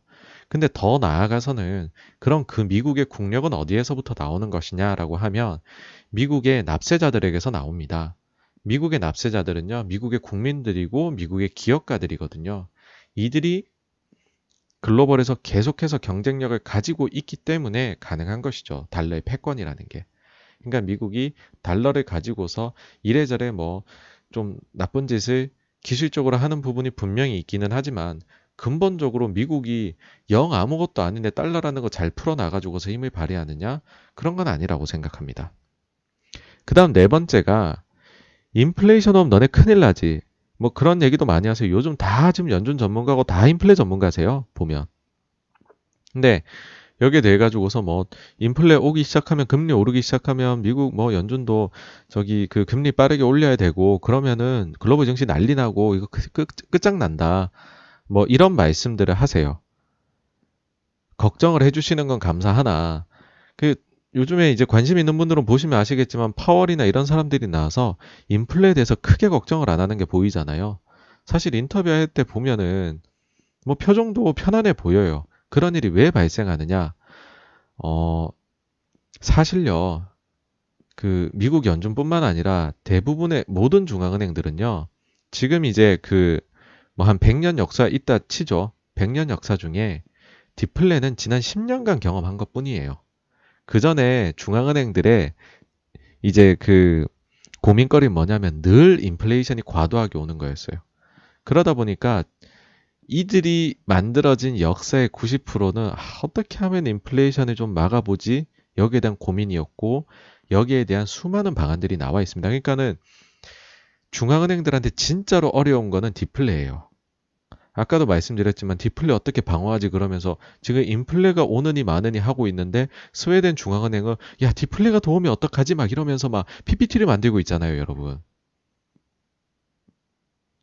지금 저희하고 굉장히 이 온도 차이가 나는 게 느껴지시나요?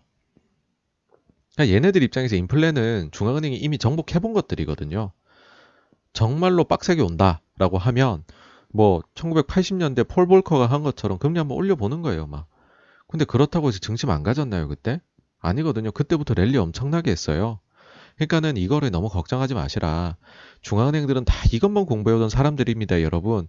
그걸 아무리 지금 엄청나게 얘기를 하고 있는 거죠.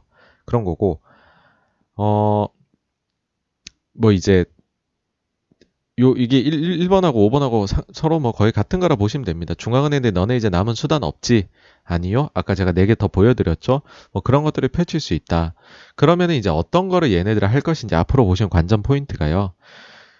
옛날에 루즈벨트 시대 때 그 이제 어 죄송합니다.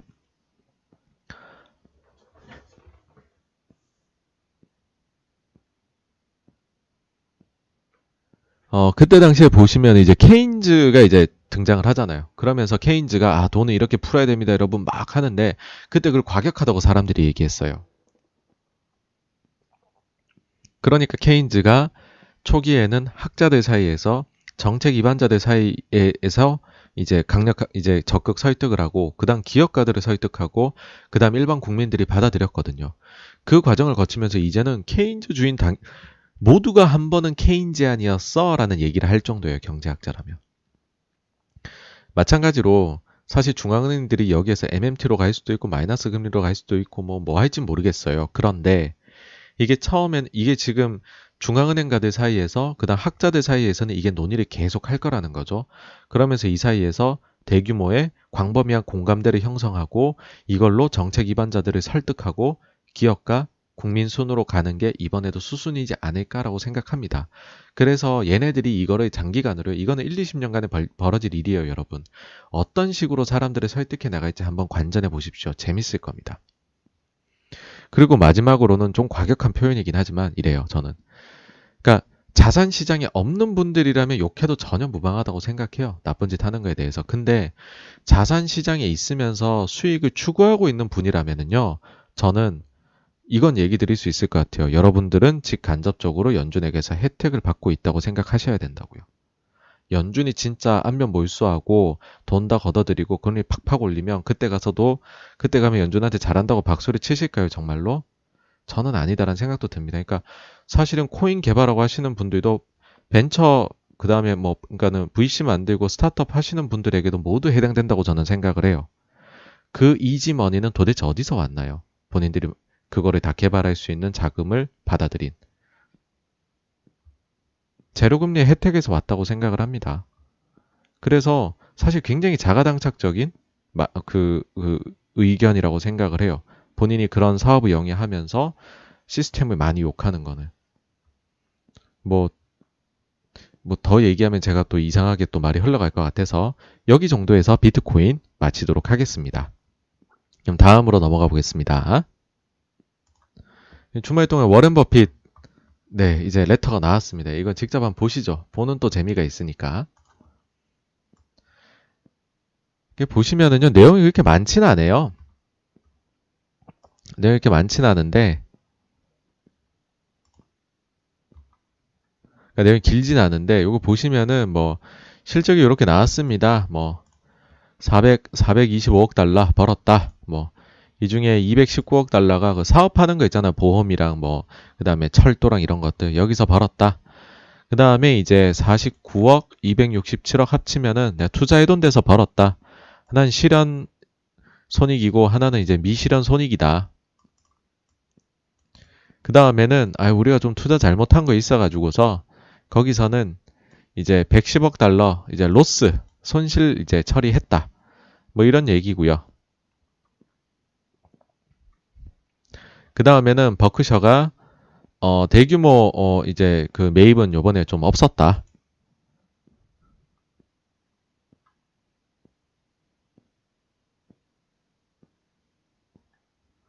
그 다음에 이제 뭐 시장성 있는 주식은 뭐 요 정도 2,810억 달러 정도 가지고 있다. 요 버핏 그 저희가 이제 지난번에 포트 보면서 요건 다 체크를 했었죠. 그쵸? 요건 뭐 아실 테고요. 그 다음에 이제 여기서 약간의 이제 버핏의 아쉬움이 느껴져요. 뭐냐 하면은, 이제 본인들이 이 marketable stock으로 가지고 있는 것들에 대해서는, 이걸 이제 회계적인 포인트에서 보면, 이 기업들의 이익에 대해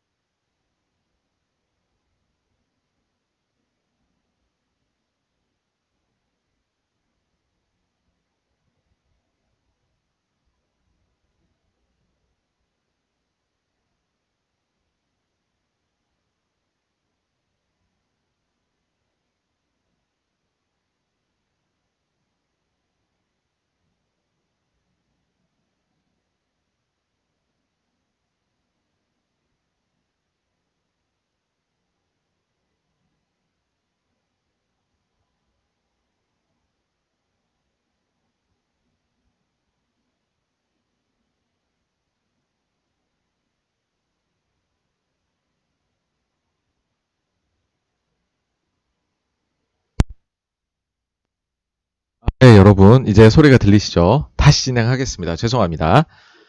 자, 이제 그, 배당부터 다시 얘기를 할게요. 자, 이제 버크셔가 가지고 있는 마케터블 스탁스에 대해 가지고서, 어, 이 기업들의 이익이 손익계산서에 바로 버크셔에 기록되는 것이 아니라, 이 기업들이 이제 결의한 배당금이 자기네 장부에 기록이 된다. 아, 여기 약간 이제 아쉽다. 뭐 이런 식의 표현으로 보입니다. 그쵸? 근데 이제 그 이게 어떤 거냐면은요. 예를 들어서 제가 뭐뭐 뭐 삼성전자를 이제 어떤 사람이 1%를 가지고 있어요. 1%. 1% 가지고 있는데 이제 뭐 삼성전자가 100억을 벌어요. 그러면은 이걸 내가 이제 100억에 대해 1%니까는 1억이 나한테 들어와야 되는 거잖아요. 그쵸? 근데 삼성전자가 뭐, 아, 그 삼성전자 A라는 기업으로 하죠. A라는 기업이 배당으로 치면은 배당은 이제 전체적으로 주주들한테 예를 들어서 뭐 100억이 아니라 50억만 했어요. 그럼 거기에 대한 1%를 누리니까는 이제 5천만 원이 들어올 거잖아요.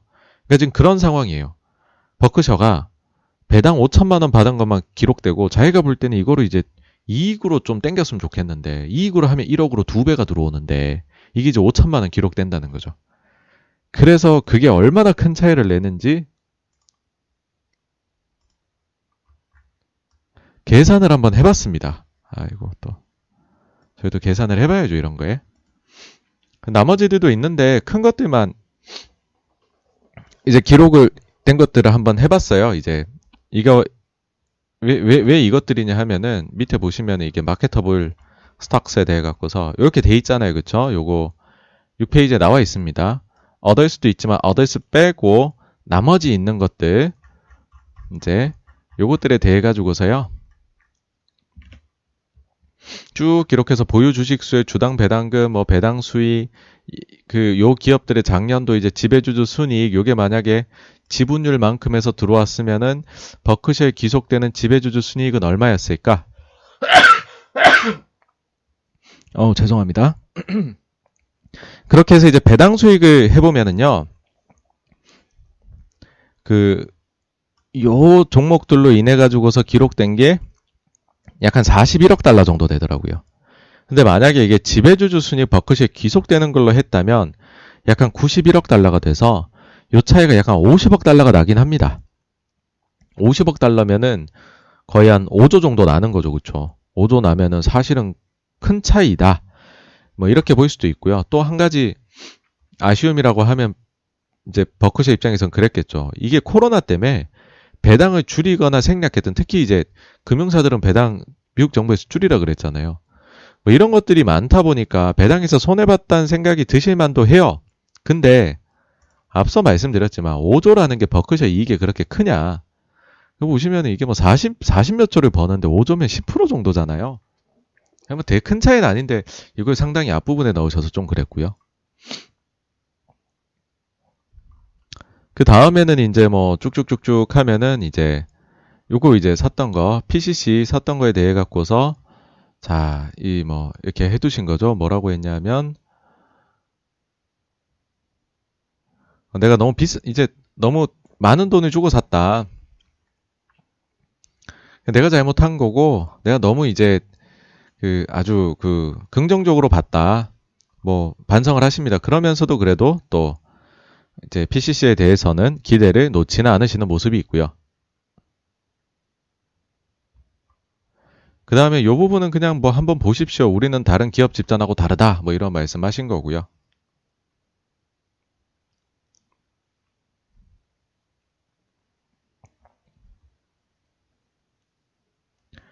어, 그 다음에 나오는 거는 이제 뭐 버크셔에 대해 가지고서 뭐 사업부 얘기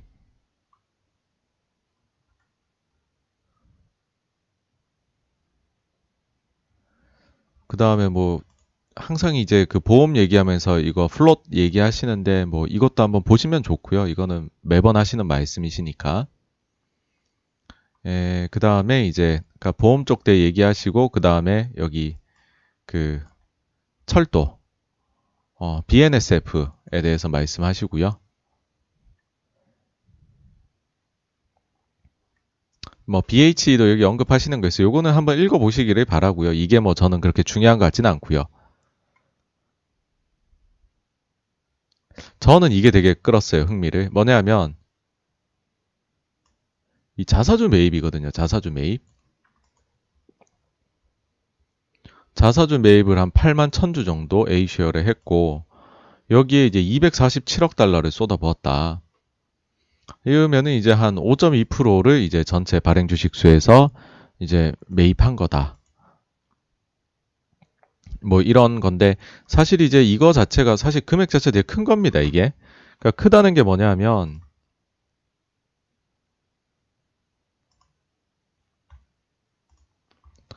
버크셔 요 상황을 보시면은 요게 이제 247억 달러 지금 했다고 하잖아요. 247억 달러 자사주 매입을.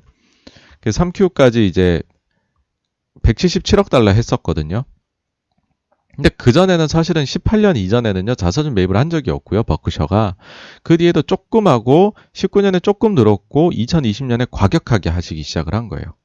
예. 그러니까 이거 자체가 별로 살 게 없다. 그 다음 우리 회사가 제일 싸다. 뭐 이런 거를 보이신 게 아닌가 싶고 3분기만 제가 여, 4분기만 역산해서 보면 버크셔의 전체 그 주식의 거래량 중에서 거의 한 15% 정도가 자사주 매입 물량이었어요. 그러니까 굉장히 크게 들어오고 있다는 거고요. 우리가 궁금한 거는 이제 그래서 계속 하실 건가요? 이거잖아요. 그쵸? 네. 근데 뭐 계속 하신다고 여기에 나와 있습니다. 네, 그래서 어, 앞으로 버크셔에서 계속 자사주를 매입하는 거를 보시게 되지 않을까. 그리고 이제 이걸 생각해 보면 아, 왜 근래에 버크셔의 종목 주식이 물론 가치주가 좋은 것도 있었지만 왜 계속 좋은가에 대해서도 한번 어, 생각을 어, 좀 해볼 수 있지 않나. 뭐 네, 그런 생각이 들었고요. 그럼 자사주 매입을 하시면서 예시를 애플로 든 게 좀 특징적이었어요. 그러니까 애플 보시면 버크셔에서 이제 애플 매입이 끝났을 때 2018년 중반에 버크셔가 애플을 5.2% 지분율로 소유를 했다는 거예요. 그러면서 여기에 이제 360억 달러를 썼고 그 뒤에 우리가 평균적으로 이제 배당해서 뭐 요 정도를 받았다 매년 7억 7천5백만 불 정도를 받았다. 그러면서 이제 좀 팔았다는 거죠. 애플 계속 팔고 있다 말씀드렸잖아요. 지난번에. 110억 달러를 좀 팔았다. 어, 우리 저 이익 본 거에 대해 가지고서. 그럼에도 불구하고, 야, 버크셔가 팔았는데 지분율이 올라갔어. 막 이거예요. 5.4%야, 우리는. 이, 이, 이 증가가 우리한테 이제 비용 없는 증가였다는 거예요. 여기서 감명을 받으신 것 같아요. 제 생각에는. 이게 이제 여기서 잠깐 잠깐 그 애플로 한번 넘어갔다 보도록 하겠습니다.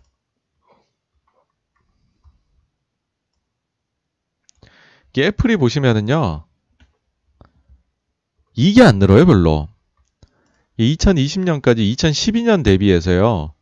무려 8년이 지났는데 이익이 영업이익은 20% 늘었고요. 순이익은 38%밖에 안 늘었어요.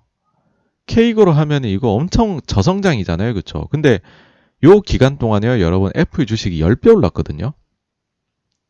여러분 같으면은 2012년에 돌아가요. 자, 여쭤볼게요. 앞으로 이익이 영업이익이 20%, 당기순이익이 38% 증가할 종목이 있다. 그 종목을 그러니까 8년 뒤에 그 종목 너는 살래 말래 물어보면 여러분 사셨겠어요? 저 같으면 안 샀을 거예요. 근데 샀어야죠. 10배 오르는데. 그 힘은 무엇이냐? 자사주 매입 소각에 있는 거죠. 이, 이만큼씩 매년 줄여나가요. 계속.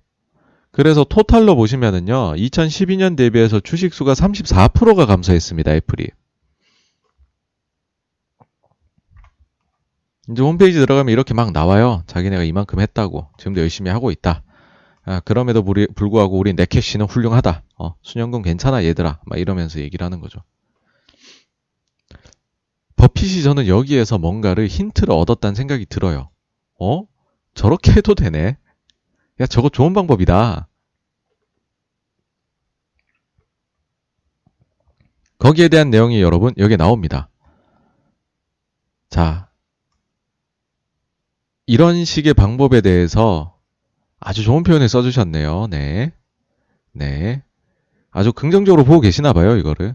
그래서 이거 한번 보십시오. 재밌습니다. 자사주 매입을 좋게 생각하시는 것 같아요. 그 다음에는 이제 이제 투자해 놓은 건데 요거는 뭐 말씀도 드렸고 아까 배당 이익하고 그 다음에 실제 이익하고 어, 비교도 해드렸죠. 그래서 그 정도를 보시면은 뭐 뭐, 뭐, 괜찮지 않을까. 그런 생각이 들고요. 그 다음에, 아, 이거 또 제목에서 감명을 받았죠. 이걸 읽는 순간 느낌이 왔습니다. 예, 글을 읽지 않아도 여기 타이틀을 보는 순간, 야, 이건 미국에 대한 얘기하겠다. 쭉쭉쭉쭉 뭐 본인 뭐 미국에 대해 쭉 얘기합니다. 쭉쭉쭉쭉 해가지고서 마지막 문장이 이제 최, 여기 기사에 좀 나오던데 이거죠 이거. 우리나라 기사 한두 군데 나오던데. 절대로 미국 반대편에 배팅하지 마세요 여러분. 요 얘기합니다. 요것만 보시면 돼요. 사실 요번에 14장 중에서 요것만 보시면 됩니다. 네, 버핏 이렇게 생각하신대요. 그리고 우리는 뭐 딴 데랑 다르게 우린 여러분들의 파트너라 생각합니다. 뭐 이 말씀 하셨고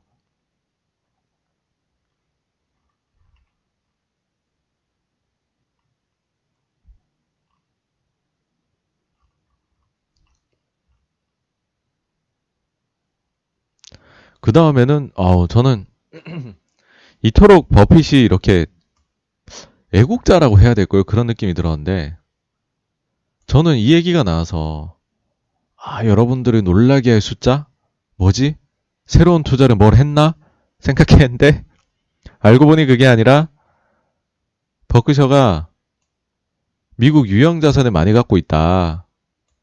근데 그 금액이 미국 내 유형 자산만 보니까 버크셔 그룹이 가지고 있는 게 1540억 달러더라.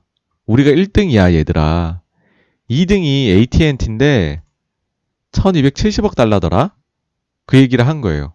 그러면서 이렇게 에셋 헤비한 비즈니스에 대해 가지고서도 이것도 괜찮아 얘들아 막 이런 표현들을 많이 하세요 뒤에 이것도 좀 놀라웠어요 굉장히 애국자다. 예. 아주 애국심을 보여주고 계신다. 뭐 그런 생각 들었고 이제 마지막에 이제 그 원래 다들 이제 뭐 네브래스카로 가잖아요. 네브래스카로 가야 되는데 요번에 특이사항이 이거 안 읽으면 네브래스카 갈 뻔했어요. 그쵸? 요번에 아, 특이사항이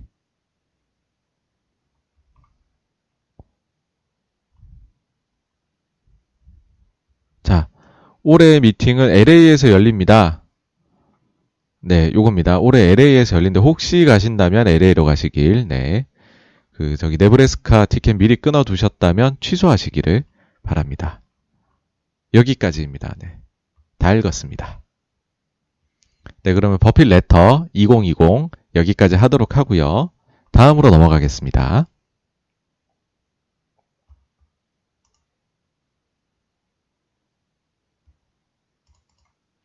이게 버블에 대한 얘기인데요.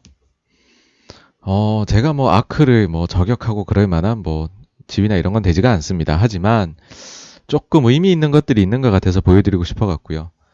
어, 예, 사람들이 사실 충격에 빠졌어요. 최근 변동성 너무 커가지고서. 근데 미국 기준으로 봤을 때 증시가 S&P하고 다우는 진짜 최고가 대비 3% 중반 빠져 있어요. 이게 막 대단한 건 아니잖아요. 여러분 3% 중반 빠졌는데 세상 망할 것처럼 걱정할 수는 없는 건데 근데 나스닥이 7% 빠졌죠. 그러니까 좀 뼈 아파요, 이게. 아니 7%좀 빠지면 내 거는 막 1, 20% 빠지는 거잖아요, 사실은. 근데 어쨌든 이런 상황에서 이제 사람들이 패닉을 느끼고 있어요. 아, 피로감도 많이 느끼고. 근데 이게 특히나 집중되어 있는 건 아마도 고성장주들의 급락 때문인 것 같아요. 뭐 테슬라를 위시해서 여러 가지들 뭐 이항 같은 사태도 있었고요. 근데 저는 이걸 보면서 아무리 해도 드는 생각이 캐시우드나 테슬라 혹은 팬덤 주식 혹은 소위 셀럽 주식들 혹은 성장주의 하락일 뿐이다라는 그런 생각이 들더라고요. 왜냐면 딴 거는 거의 안 빠졌거든요. 신고가가 있는 애들이 꽤 있어요, 지금 미국 증시에서. 음, 그러다 보면 이런 말씀들을 하세요. 아니야, 86번가 너가 잘못 생각하고 있는 게 지금 valuation 엄청 비싸. 지금 dot-com bubble 다음으로 되게 비싸. dot-com bubble 기억나지? 네, 기억납니다. dot-com bubble 때요. 5천이었던 게 1000으로 가요. 물론 몇 년에 걸쳐서고요. 그리고 이제 dead cat bounce 때 해줍니다. 중간에 이제 야 다시 올라갈 것처럼 해줬죠. 이때 다시 샀으면 정말 정말 하늘이 무너진 심정 느끼셨을 겁니다. 근데 이 사이에 물론 또 9.12 테러도 있었고, 뭐 하여튼 여러 가지가 있었어요, 이때가. 그래갖고서 쭉 빠집니다. 그러니까 사람들이, 이야, 이 닷컴 버블하고 지금 비슷한 거 아니야? 어? 그때랑 비슷한 것 같은데 실체 없는 주식들이 너무 비싸고 막 뭐 피해 백몇 배들 있고라고도 얘기들을 해요. 근데 제가 볼 때 이거는 명백히 달라요. 왜 다르냐? 이거거든요.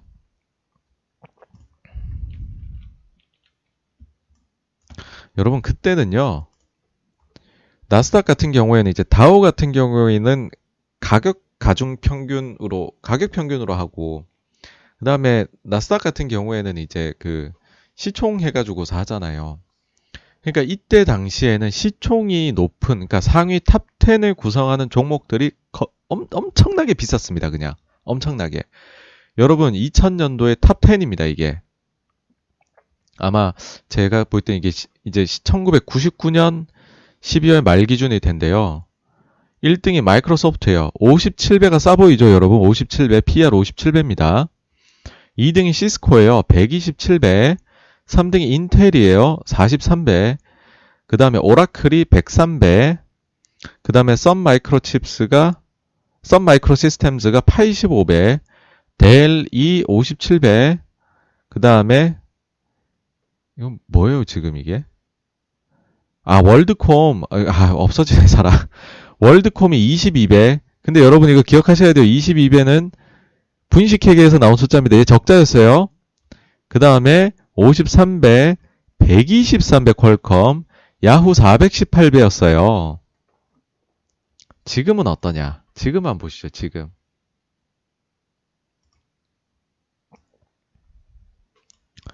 지금은, 아, S&P 500이 아니라, 저, 나스닥 top 10인데, 그, 잘못 적었네요, 제가. 나스닥 top 10이고요.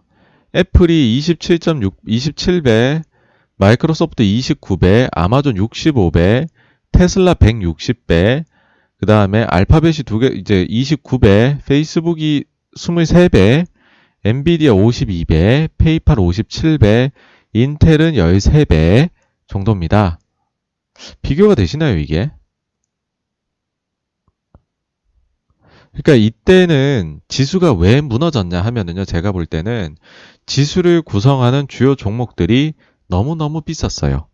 그러니까 지수 구성하는 종목들 최상위에 있는 가장 비중이 큰 종목들이 되게 되게 비쌌고 그것들이 내려온 거죠.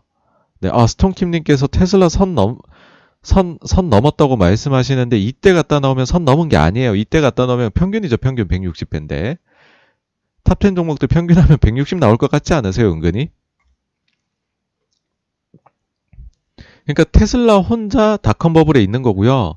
나머지는 아니에요. 그 세상에 살고 있지 않아요. 그러니까 지금의 차이라면은 지금도 굉장히 비싼 주식들이 대단히 많죠. 다만 차이가 그 주식들은 지수 구성에서 차지하는 비중이 작다는 거예요. 혹은 차지를 안 하는 지수 구성에 영향을 주지 않는 종목들이라는 거죠. 그러니까 우리가 사실은 볼 때 지수를 가지고서 폭락한다, 급등한다 얘기들 하잖아요. 그렇게 봤었을 때에는 지수가 폭락한다는 생각은 그래서 닷컴 버블하고는 대단히 다르다. 예. 왜냐? 구성 종목, 비중 이게 너무 다르기 때문에 예, 그렇다는 겁니다. 그래서 저는 뭐 닷컴 버블 생각은 지금 전혀 안 들고요. 네. 그러면 지금 누가 버블인가? 오늘 이제 그래서 사실 오늘 이제 10분 늦게 방송 트이게 된 게 아크를 다 정리를 하다 보니까 시간이 많이 걸리더라고요. 아크는 네 이게 크게 해서 보시죠. 크게 해서. 아크에서 제가 걱정되는 건 이거예요. 아크가 잘 보이시려나요?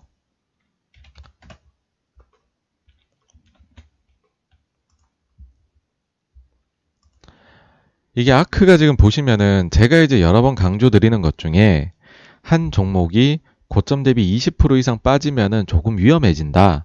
왜냐하면 어, 많은 펀드들이 로스컷 규정이 있고 그게 보통은 15에서 20%를 규정으로 해놨기 때문에 그 이상이 되게 되면 기술적으로 매도가 나올 수 있고 그러면은 주가가 빠지면 다른 최고점보다 조금 아래에서 산 투자자들도 연쇄적으로 로스컷이 나올 수 있기 때문에 20% 이상이 빠지면 그때부터는 조금 주의를 기울여야 된다 말씀드렸어요. 그리고 실제로도요. 우리가 소위 말해 증시 조정이라 하잖아요. 영어로 말하면 이제 correction이라 하죠.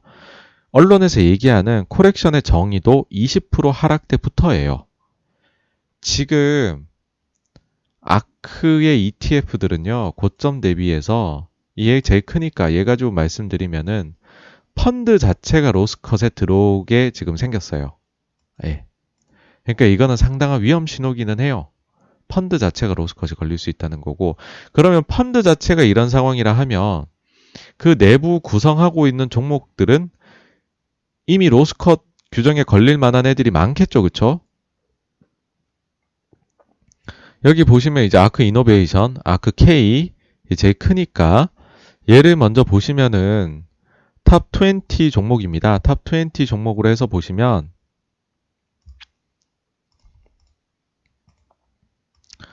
등락률이 테슬라 20%안 되는 애들 찾기가 어려워요. 그쵸?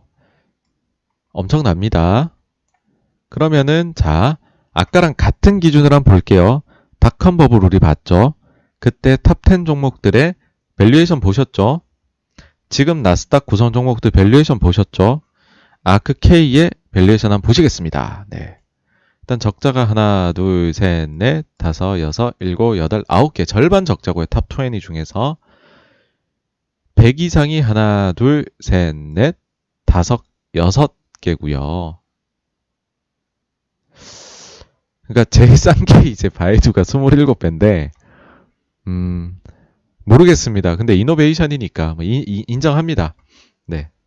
인정은 하는데 뭐 그렇고 어 이제 이제 여기서 이제 과거 기관 투자자의 경험을 살려서 말씀드리자면은요. 이런 식으로 약점 잡히기 시작을 하잖아요. 그러면 숏을 쳐요, 사람들이. 아마 이게 약간 살생부처럼 쫙 돌 거예요. 가령 예를 들어서 과거에 미래에셋, 뭐, 그 다음에 몇 년 전에 한국밸류, 뭐, 그 다음에 또, 또 몇 년 전에 메리츠, 이런 데들이 자금이 빠지기 시작하면은 바로 돕니다. 그 막 당사자한테까지 와요. 엑셀 파일로 해가지고서. 몇, 어떤 종목들을 몇 주를 가지고 있고, 여기가 얼마의 속도로 지금 자금이 빠져나가고 있으니 매일 몇 주 이상 팔아야 되고, 그 막 돌거든요. 그런 상황에 갈 수도 있다. 그러면 여기서 초과 수익을 추구하는 애들은 이게 이제 short interest입니다. 아, 요게 보시면은요.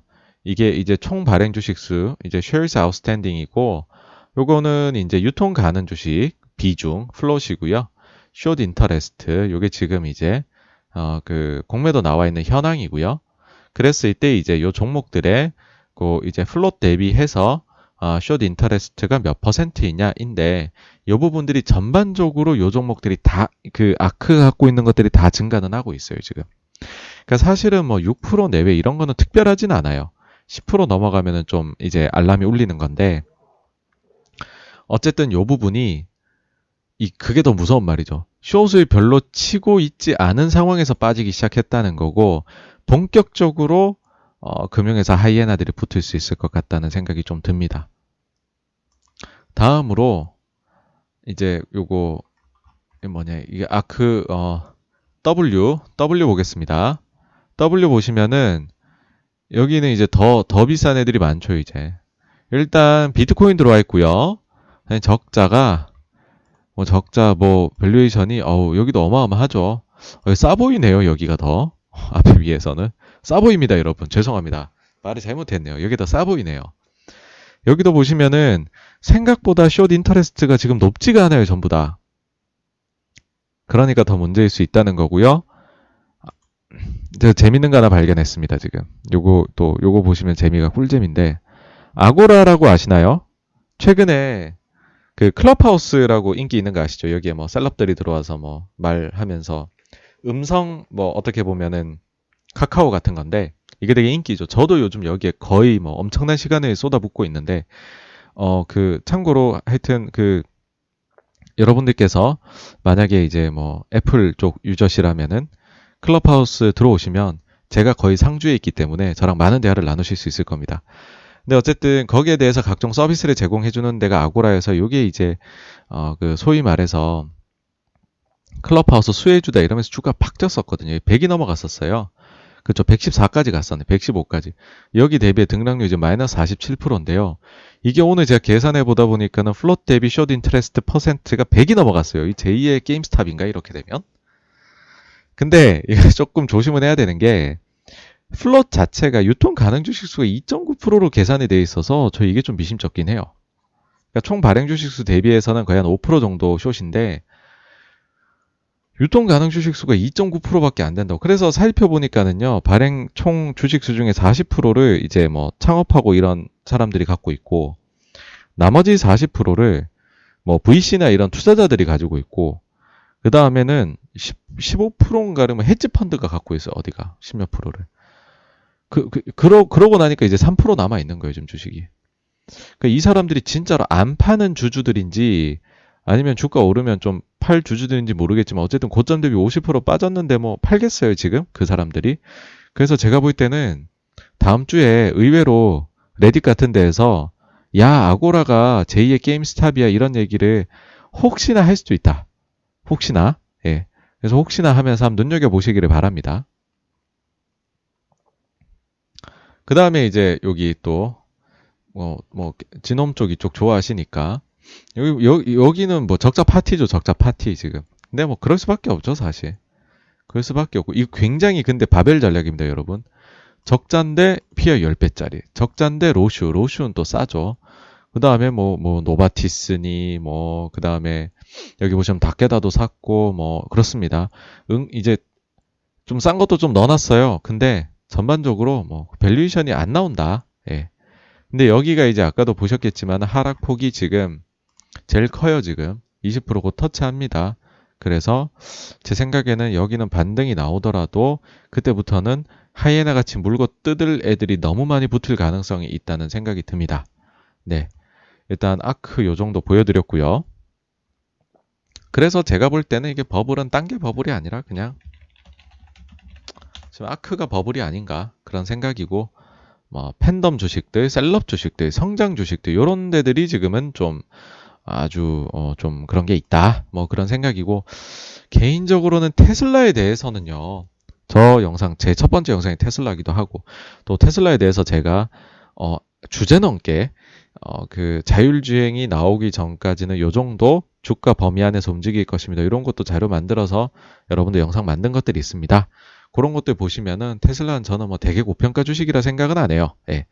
그런데 뭐 어쨌든 도매급으로 여기가 워낙 또 성장주 요번에 증시에서의 워낙 아주 그 뭐랄까요 가장 스타였으니까 두드려 맞을 때는 또 같이 맞는 게 있겠죠. 근데 테슬라는 뭐 하여튼 다른 저런 이제 아크에 들어가 있는 주식들하고는 비교가 안 될 만큼 그래도 판다멘탈이 있다. 뭐 저는 개인적으로 그렇게 생각을 합니다.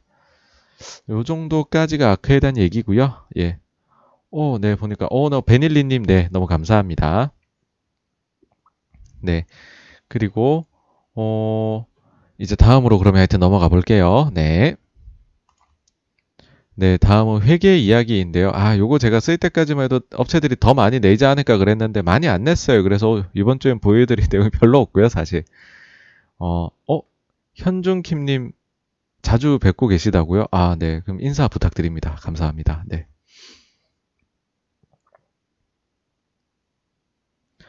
뭐 오늘은 그냥 몇 가지만 보여드리자면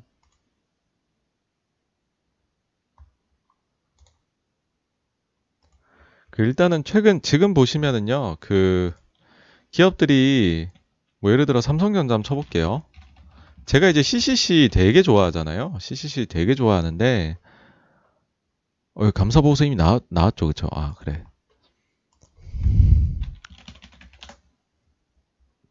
농심이라고 한번 해볼게요. 농심을 이렇게 이렇게, 이렇게 보시면은 어, 그, 그렇잖아요. 이게 분기 보고서하고 다 나왔는데, 아직, 아, 이게 연간 보고서가 안 나왔구나. 그러면 뭐, 재무제표가 아직 안 나왔겠네. 그렇게 생각하실 수도 있어요. 아시는 분은 아시겠지만은, 근데, 아, 그렇게 보시면 안 됩니다. 얘네들이요, 주주총회 소집, 이제, 고, 결의가 있고 공고가 있잖아요. 공고를 보시면, 이거 코로나니까는 이제 전자투표 하시라고. 이거 다 나오더라고요, 요새. 목적별 사항에서 그러니까 주총 이 사항이 결의 사항 보시면은 당연히 첫 번째가 전부 다 이 재무제표에 대해 가지고서 이제 승인이 나와 있거든요. 그러니까 여기에 대해서 그럼 우리가 내용을 알아야 되잖아요, 주주로서. 그래서 목적별 기재 사항에서 여기서 이제 그 재무 상태표하고 손익 계산서하고요. 그 다음에 뭐 자본 변동, 그 다음 현금 흐름표 여기 정도까지는 다 나와 있습니다. 우리가 보는 주석 사항의 굉장히 디테일한 부분까지는 약간만 나와요. 막 다 나오진 않습니다. 그럼 감사 보고서 나중에 나올 때 나올 텐데 여기에서 여러분들 디테일 넘버를 확인하실 수 있다는 거 요거 한번 보시면 좋을 것 같고 그렇게 해가지고서 이제 결의까지 나온 기업들 위주로 해가지고서 제가 몇 개 했는데 저는 하여튼 이제 CCC 덕후니까 이거 보시면은 일단 삼성전자의 경우에는 4분기에 그리 나아지는 모습이 없었어요. 그냥 현상 유지다. 근데 요즘 뭐 디램 가격 올라가니까 좋겠지만요. 하이닉스도 뭐 같은 업을 하니까 조금 내려온 상태에서 유지 중이다.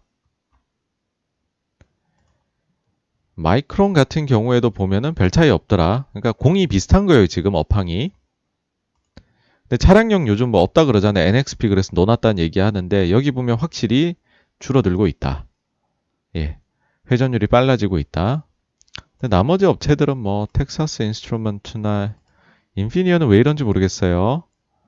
네, 인피니언 모르겠고 AMD, 엔비디아는 안 보셔도 되고요. 국내 업체 중에 전 좀 독특했던 거는요. 현대차가 시, 생각보다 올해도 실적은 괜찮을 수는 있겠다는 생각이 들더라고요. 요 정도 20, 6일 정도 수준이면 거의 이제 여기가 땅 사기 전 수준으로 돌아간 겁니다, 이제. 네. 땅 사고부터 현대차 그룹이 안 좋아졌죠. 땅 사기 전 수준의 회전율로 돌아갔습니다, 효율로. 모비스는 글쎄 아직이고요. 기아차도 보시면 내려왔어요. 기아차도 거의 요 수준입니다. 그래서 어 생각보다 현대차 그룹 잘하고 있네 라는 거 느껴졌고요.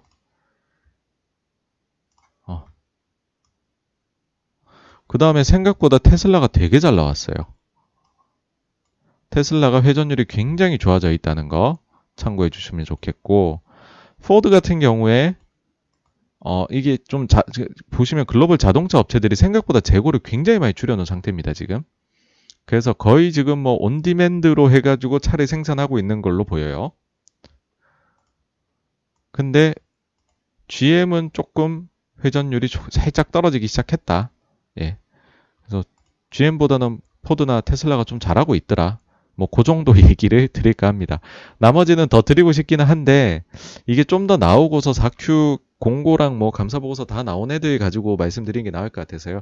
이렇게 산업 비교해드리고, 그 다음에는 전에 말씀드렸듯이 빅히트하고 다 나오면 연예기획서도 한번 쫙 가고 하여튼 한 번씩 쫙쫙쫙 해드리도록 하겠습니다. 네. 어, 일단 여기까지가 오늘 준비한 내용이고요.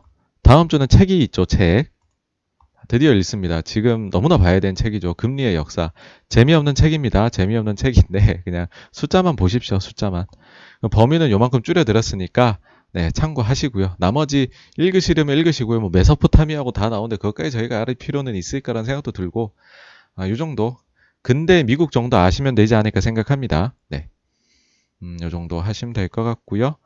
지금부터는 그러면은 Q&A로 넘어가 보도록 하겠습니다. 뭐 일단 앞서 주셨던 의문이나 뭐 그 반응에 대해서 제가 먼저 답변 드리도록 하겠습니다. 아, 크리스팡님, 오, 네, 클럽하우스에서만 뵀는데 여기서 뵈니까 또 좋네요. 네, 어, 네, 제가 감사드립니다. 네, 네. 어, 스톤킴님께서 어, 그 86년에 방한 곳에 계속 상주하시는 거 아니에요? 아닙니다. 여기저기 옮겨 다니고 있습니다. 네. 근데 매일 이제 오후 5시에 제가 스낵에서 이제 지금 스낵에 있, 다 보니까 스낵에서 방을 만드는 게 있어요. 그래가지고 거기에 이제 매일 5시에 이제 평일에, 평일 기준으로 방 열면 거기는 필수로 들어가고 있고 다른 데는 눈치 봐가면서 들어가고 있습니다. 네. 그 앞부분부터 보면은요, 네. 맞아요, 스톤킴님. 일본도 이제 많이 줄고 있죠. 저는 그래서 눈여겨보는 것 중에 하나가 일본 리츠기는 해요. 그, 일본이 왠지 올림픽 열것 같지 않으세요? 그러면 일본에 막 그동안 되게 힘들어도 호텔 리츠? 이런 애들까지도 그러니까 이런 게 저는 진짜 극심한 소외란 생각은 하거든요. 뭐, 이렇게 관심이 가지 않을까 하는 생각이 듭니다. 스톤킴님 카니발 그만 소해봤자 네 카니발 그래도 요즘 좋잖아요 요즘 같은 장에 네.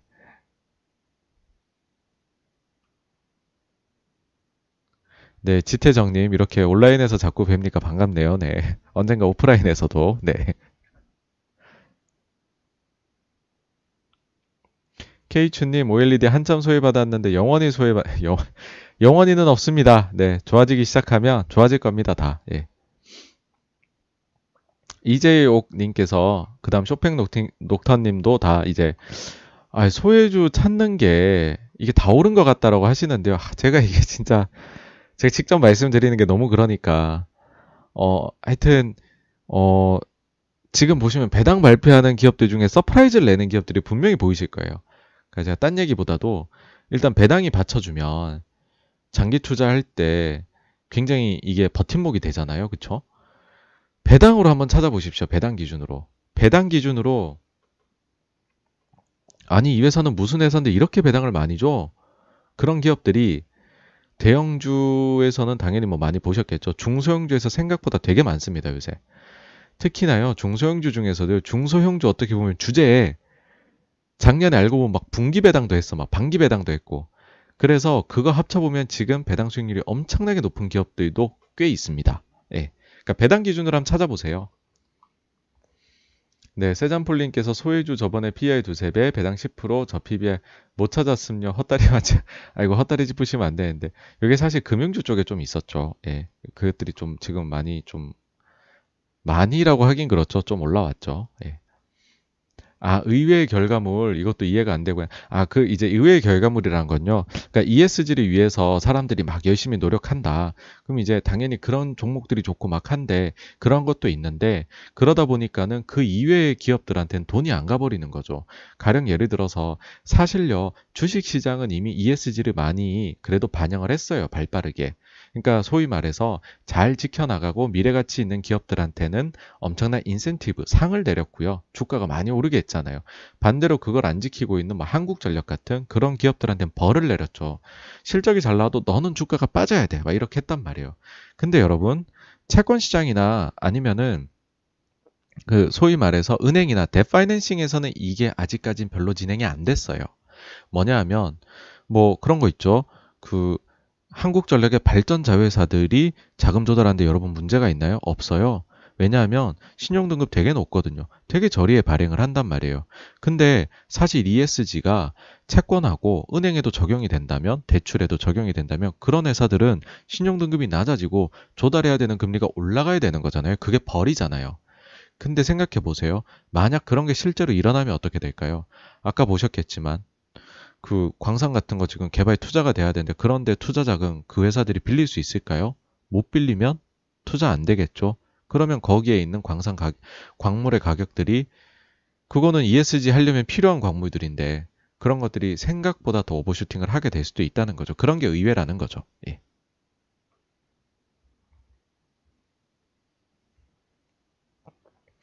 어, 네, 그, 그, 어드, 어드, 뭐, 어떻게 읽어야 되죠? 그 adjust 볼, 볼륨? 네. 볼? 뭔지 모르, 제가 잘 모르겠습니다. 네. 근데 ADJVOL님 목소리도 좋으시네요. 네. 감사합니다. 네. 뚠뚠 님 빅쇼트 영화 보고는 정말 세상 나쁜, 나쁜 사람들 맞습니다. 진짜 나쁜 사람들입니다. 예. 아, SK킴님, 아, 방송 봐주셔서 감사합니다. 네. 아, 스톤킴님, 저도 방구석 매크로 전문가입니다. 저 지금 방에서 이러고 있는데요, 뭐.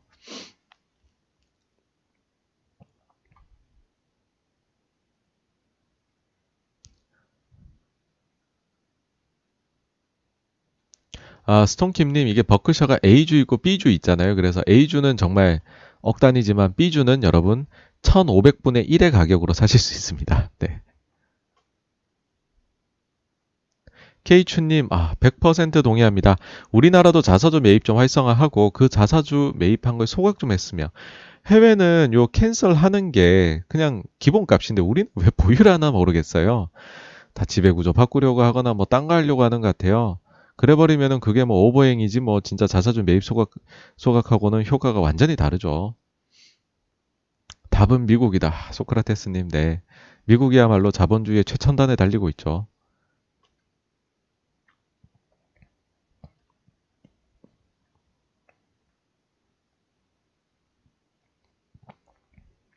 오, 네, 세잔폴님, 네, 오늘도 감사합니다. 네네.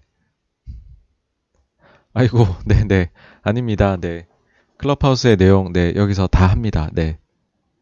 킴 요요베베님, 중국 투자는 어떻게 생각하시나요? 환율을 보면 위안화 강세가 이어지는 것 같고, 미국이 돈 푸는 것과 비교하면 장기적으로 중국 수익이 좋을 것 같기도 한데요.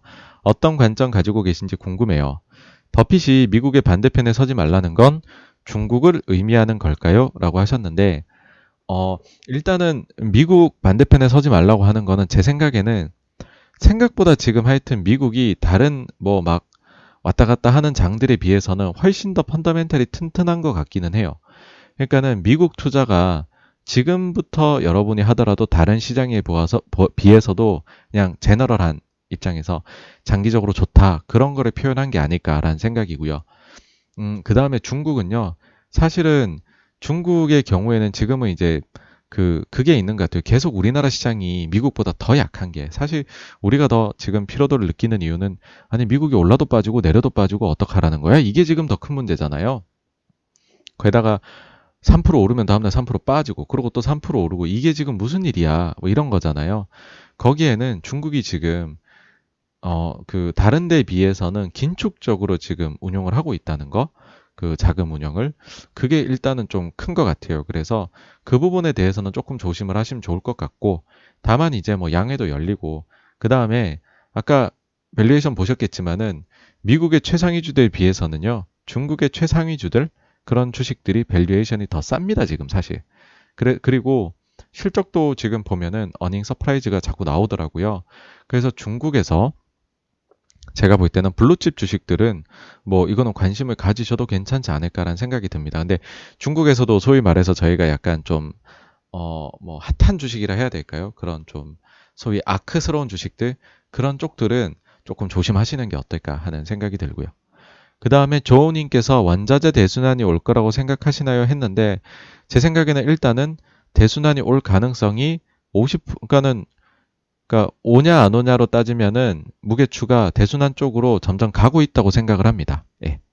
왜냐하면은 어 일단은 요번에 금리가 오르는 거는 일단은 약간 진성이란 느낌이 들어요. 그 구성 요소도 보면은 이게 소위 말해서 이제 뭐 그 저기 그 전에 금리가 1.5일 때 하고는 금리 구성이 그 장기 금리에서 다르기 때문에 이거는 인플레가 올 때 나타나는 그, 그 그림이어서 어쨌든 바닥은 다졌다. 그 다음에 원자재 다루는 국가들이 다 조심하고 있다. 즉 이 말은 어, 오펙 플러스나 이런 애들이 섣불리 증산을 하지 않는 그러니까 아주 가도 올리고 있는 거죠. 지금 권투로 치면. 그렇게 조심하고 있을 때는 안, 되게 안 좋은 일은 안 벌어지더라고요. 뭐 그래서 어, 그 바닥이 굉장히 단단히 잡히면서 올라가는 게 보여지기 때문에 여기서 한두 가지 경기가 뭐 굉장히 핫하다 뭐 이렇게 그 좋아진다든지 아니면은 뭐 아까 말씀드린 ESG의 의외 효과라든지 이런 것들이 있게 되면 꽤나 꽤나 예 괜찮은 결과 있을 것 같다는 생각은 들어요. 오세잔필님 좋아요 네 감사합니다 네 아, 네, 아유, 네, 스톤킴님, 네, 저 힘든 얘기를 또, 네, 아유, 네, 저도 너무 안타깝습니다, 네. 어, 그, 달시님께서 미국이 인플레이션을 의도적으로 만들 수도 있나요? 하셨는데요. 어, 저는 건전한 인플레이션을 의도적으로 만들고 있다고 생각을 해요. 건강한 인플레이션. 사실 인플레가 좀 있어야 이 좋거든요. 뭐냐면은 이제 부채 되게 많이 냈잖아요. 근데 보통은 부채의 가치는 고정적이고요. 그 다음에 인플레가 온다는 거는 성장이 있다는 거고 자산 가격이나 뭐 딴 게 올라간다는 거거든요. 그럼 부채는 고정돼 있고 자산은 아닌 경제는 좋아지면 부채의 금액은 그대로이지만 부채의 실질 부담은 줄어들게 되는 거잖아요. 그렇게 된다는 측면에서 봤었을 때에는 적당한 인플레이션은 당연히 미국이 좋아하는 거다. 다만 이게 질서 정연하지 않고 무질서하게 오버슈팅을 한다. 그렇게 되는 거는 굉장히 싫어할 거다라고 생각을 합니다. 예. 와, SJ님 감사합니다. 네. 그 다음 조님께서, 아, 추가 질문이시군요. 연관돼서. 단순한 금속 원자재나 원유뿐만 아니라 농산물 같은 쪽도 같이 오를까요? 식량난 쪽도 얘기가 있던데 하셨는데요. 이게 다 진짜 코로나 때문 같아요. 그러니까 제 개인적으로는 금속 원자재 중에서 금이나 이런 쪽들은 크게 그러니까 이거는 실제 금리 올라가면은 금이 그렇게 매력적이지는 않거든요, 사실. 그래서 금은 좀 전 잘 모르겠고 은은 그래도 산업 용도가 있으니까 나중에 괜찮을 수도 있는데 그때 레딧 열풍에 한번 또 은으로 옮겨 붙으면서 소위 여기에 지금 뭐랄까요 좀 수급이 좀 망가져 있는 것 같고 그 외의 것들에 대해서는 뭐 그냥 괜찮게 생각이 들고 농산물 같은 경우는 제가 이제 코로나 말씀드린 게 이쪽이 이제 좀 생산하려고 하면 어쨌든 사람이 써야 돼 사람을 써야 되는데 이게 막 코로나 때문에 여러 가지들 문제가 있었던 것 같아요. 그리고 코로나가 오면서 급격하게 또 생산이 멈추고 하면서 뭐 자연 뭐 기후나 이런 것들도 좀 약간 영향들도 받고 어쨌든 그리고 중국 쪽에 보시면은 또 그 돼지 열병 이것도 계속해서 이어지고 있고 그런 여러 가지가 복합적이면서 하여튼 농산물 쪽에서 생각보다 뭐뭐 뭐 소위 그 이제 제조업으로 치면 투자 같은 것들이 좀 덜 되어 있는 양상은 보입니다. 다만 농산물 쪽은 하여튼 날씨라든지 뭐 관세나 쿼터나 여러 가지들의 복합적인 영향을 받기 때문에 제가 알기로는 원자재 중에서 가장 난이도가 높은 걸로 알고 있습니다. 가격 예상하기가. 그래서 이 부분은 관련된 뉴스를 계속 좀 체크를 하셔야지 어, 요 관련된 투자하실 때는 조금 성공 가능성을 높이실 수 있지 않나 그렇게 생각합니다. 네. 어, 어유, 네, 뚠뚠님, 네, 맑은 눈, 네, 저희는 맑은 눈이 중요합니다. 맑은 눈으로 투자는 보셔야 됩니다. 많은 경우에 맑은 눈이 이깁니다. 네. 그, 저기, 아주 그, 반대 가는 배팅은요, 가끔씩 하시면 되는 거예요, 가끔씩. 네. 아주 가끔씩. 어, 혹시, 네. 아, 네, 감사합니다. 아, 킴요요베베님께서 쿠팡 관련 질문. 어, 네, 쿠팡 좋죠. 쿠팡이 직상장이라 하는데 이 경우 자금 조달 없이 기존 주주들의 주식을 상장하는 거라 있고 하더라고요. 이거 기업의 운영에는 큰 변화가 없는 것 아닐까요? 어, 일단은 이제 S1 나오긴 했는데 그 수정까지 나와야지 여기가 구, 소위 이게 구주 매출이잖아요. 구주 매출. 구주 매출 얼마 하는지나 이런 게 나올 건데요. 어, 그, 이 부분 하여튼 이제 그 수정 나오면은 더 정확히 나올 거고요. 만약에 뭐 구주 매출 많이 하고 신주 발행 조금 하고 이런 콤비네이션이고 거기다가 이제 그 차결 차, 차등 의결권 갖고 있잖아요 대표님께서 그러면은 기업 운영에는 사실 변화가 1도 없다고 생각합니다. 그냥 기존에 하시던 거 계속 하실 것 같고요. 네, 뭐 변화 전혀 없을 것 같다는 생각이 듭니다. 네, 추가적으로 혹시 질문 더 해주실 게 있으신가요? 아, 케이추님께서 DL 아, DL 지배구조 분석은 언제쯤 가능하실까요? 궁금궁금 하셨는데, 아, 이거 조금, 저 개인적으로 약간 그, 저기 DL 그 맨 윗단에 또 옥상옥이 있는 거, 그거까지도 재무제표 하여튼 다 나오고 나면 한번 보려고 생각 중이어서요. 그거까지 다 나오면은 한번 들여다보시죠. 네. 사실 제가 좋아하는 지배구조는 아닙니다. 이게 홀딩스가 됐는데 홀딩스가 아니라 홀딩에 홀딩스가 있는 이런 기업들 굉장히 싫어합니다. 뭐 가령 예를 들면 영원무역 홀딩스 이런 애도 위에 보면은 그그 그 S Y Y Y 머시기라고 하나 더 있어요. 예. 뭐 그런 애들 그 참네 안좋안 좋더라고요 나중에. 달씨님께서 개인도 채권 비중 가져가야 한다고 생각하시나요? 어 이게 이제 전략이죠. 이제 자산 배분 전략을 사용하신다면 당연히 이제 채권 들어가시면 좋죠. 네. 뭐 채권 요즘에는 이제 사실 채권이 이제 금액이 커서 문제인데 뭐 채권 가지고 포트폴리오를 내가 짜요 하는 사람은 부자죠 진짜. 근데 요즘에 ETF나 이런 것들이 있으니까요. 네. 가능하십니다. 네. 네. 조금 넣는 거 괜찮다고 생각을 해요. 적당한 가격에서는요. 우리나라에, 아 근데 이것도 또 막또 레버리지 있고 해요. 그래서 가급적 하시면 레버리지나 이런 건 하지 마시고요. 그런 것도 하시다 보면 또 마음 아픕니다. 또 이제 내가 채권 분산 투자가 아니라 배팅 투자가 되기 때문에 예. 네, ADJ VOL님 86번가님, 네, 스믹 출신이신가요? 네, 맞습니다. 네. 그 아무것도 모르던 시절에 스믹 가서 네, 많이 배웠습니다.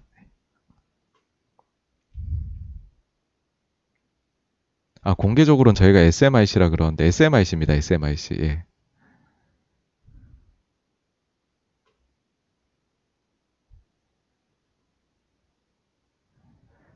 네, 일단 추가적으로 더 이상 질문이 없으신 것 같고요. 또 시간도 이제 오늘 또 어, 날짜를 넘겼네요. 12시 6분을 지나고 있습니다.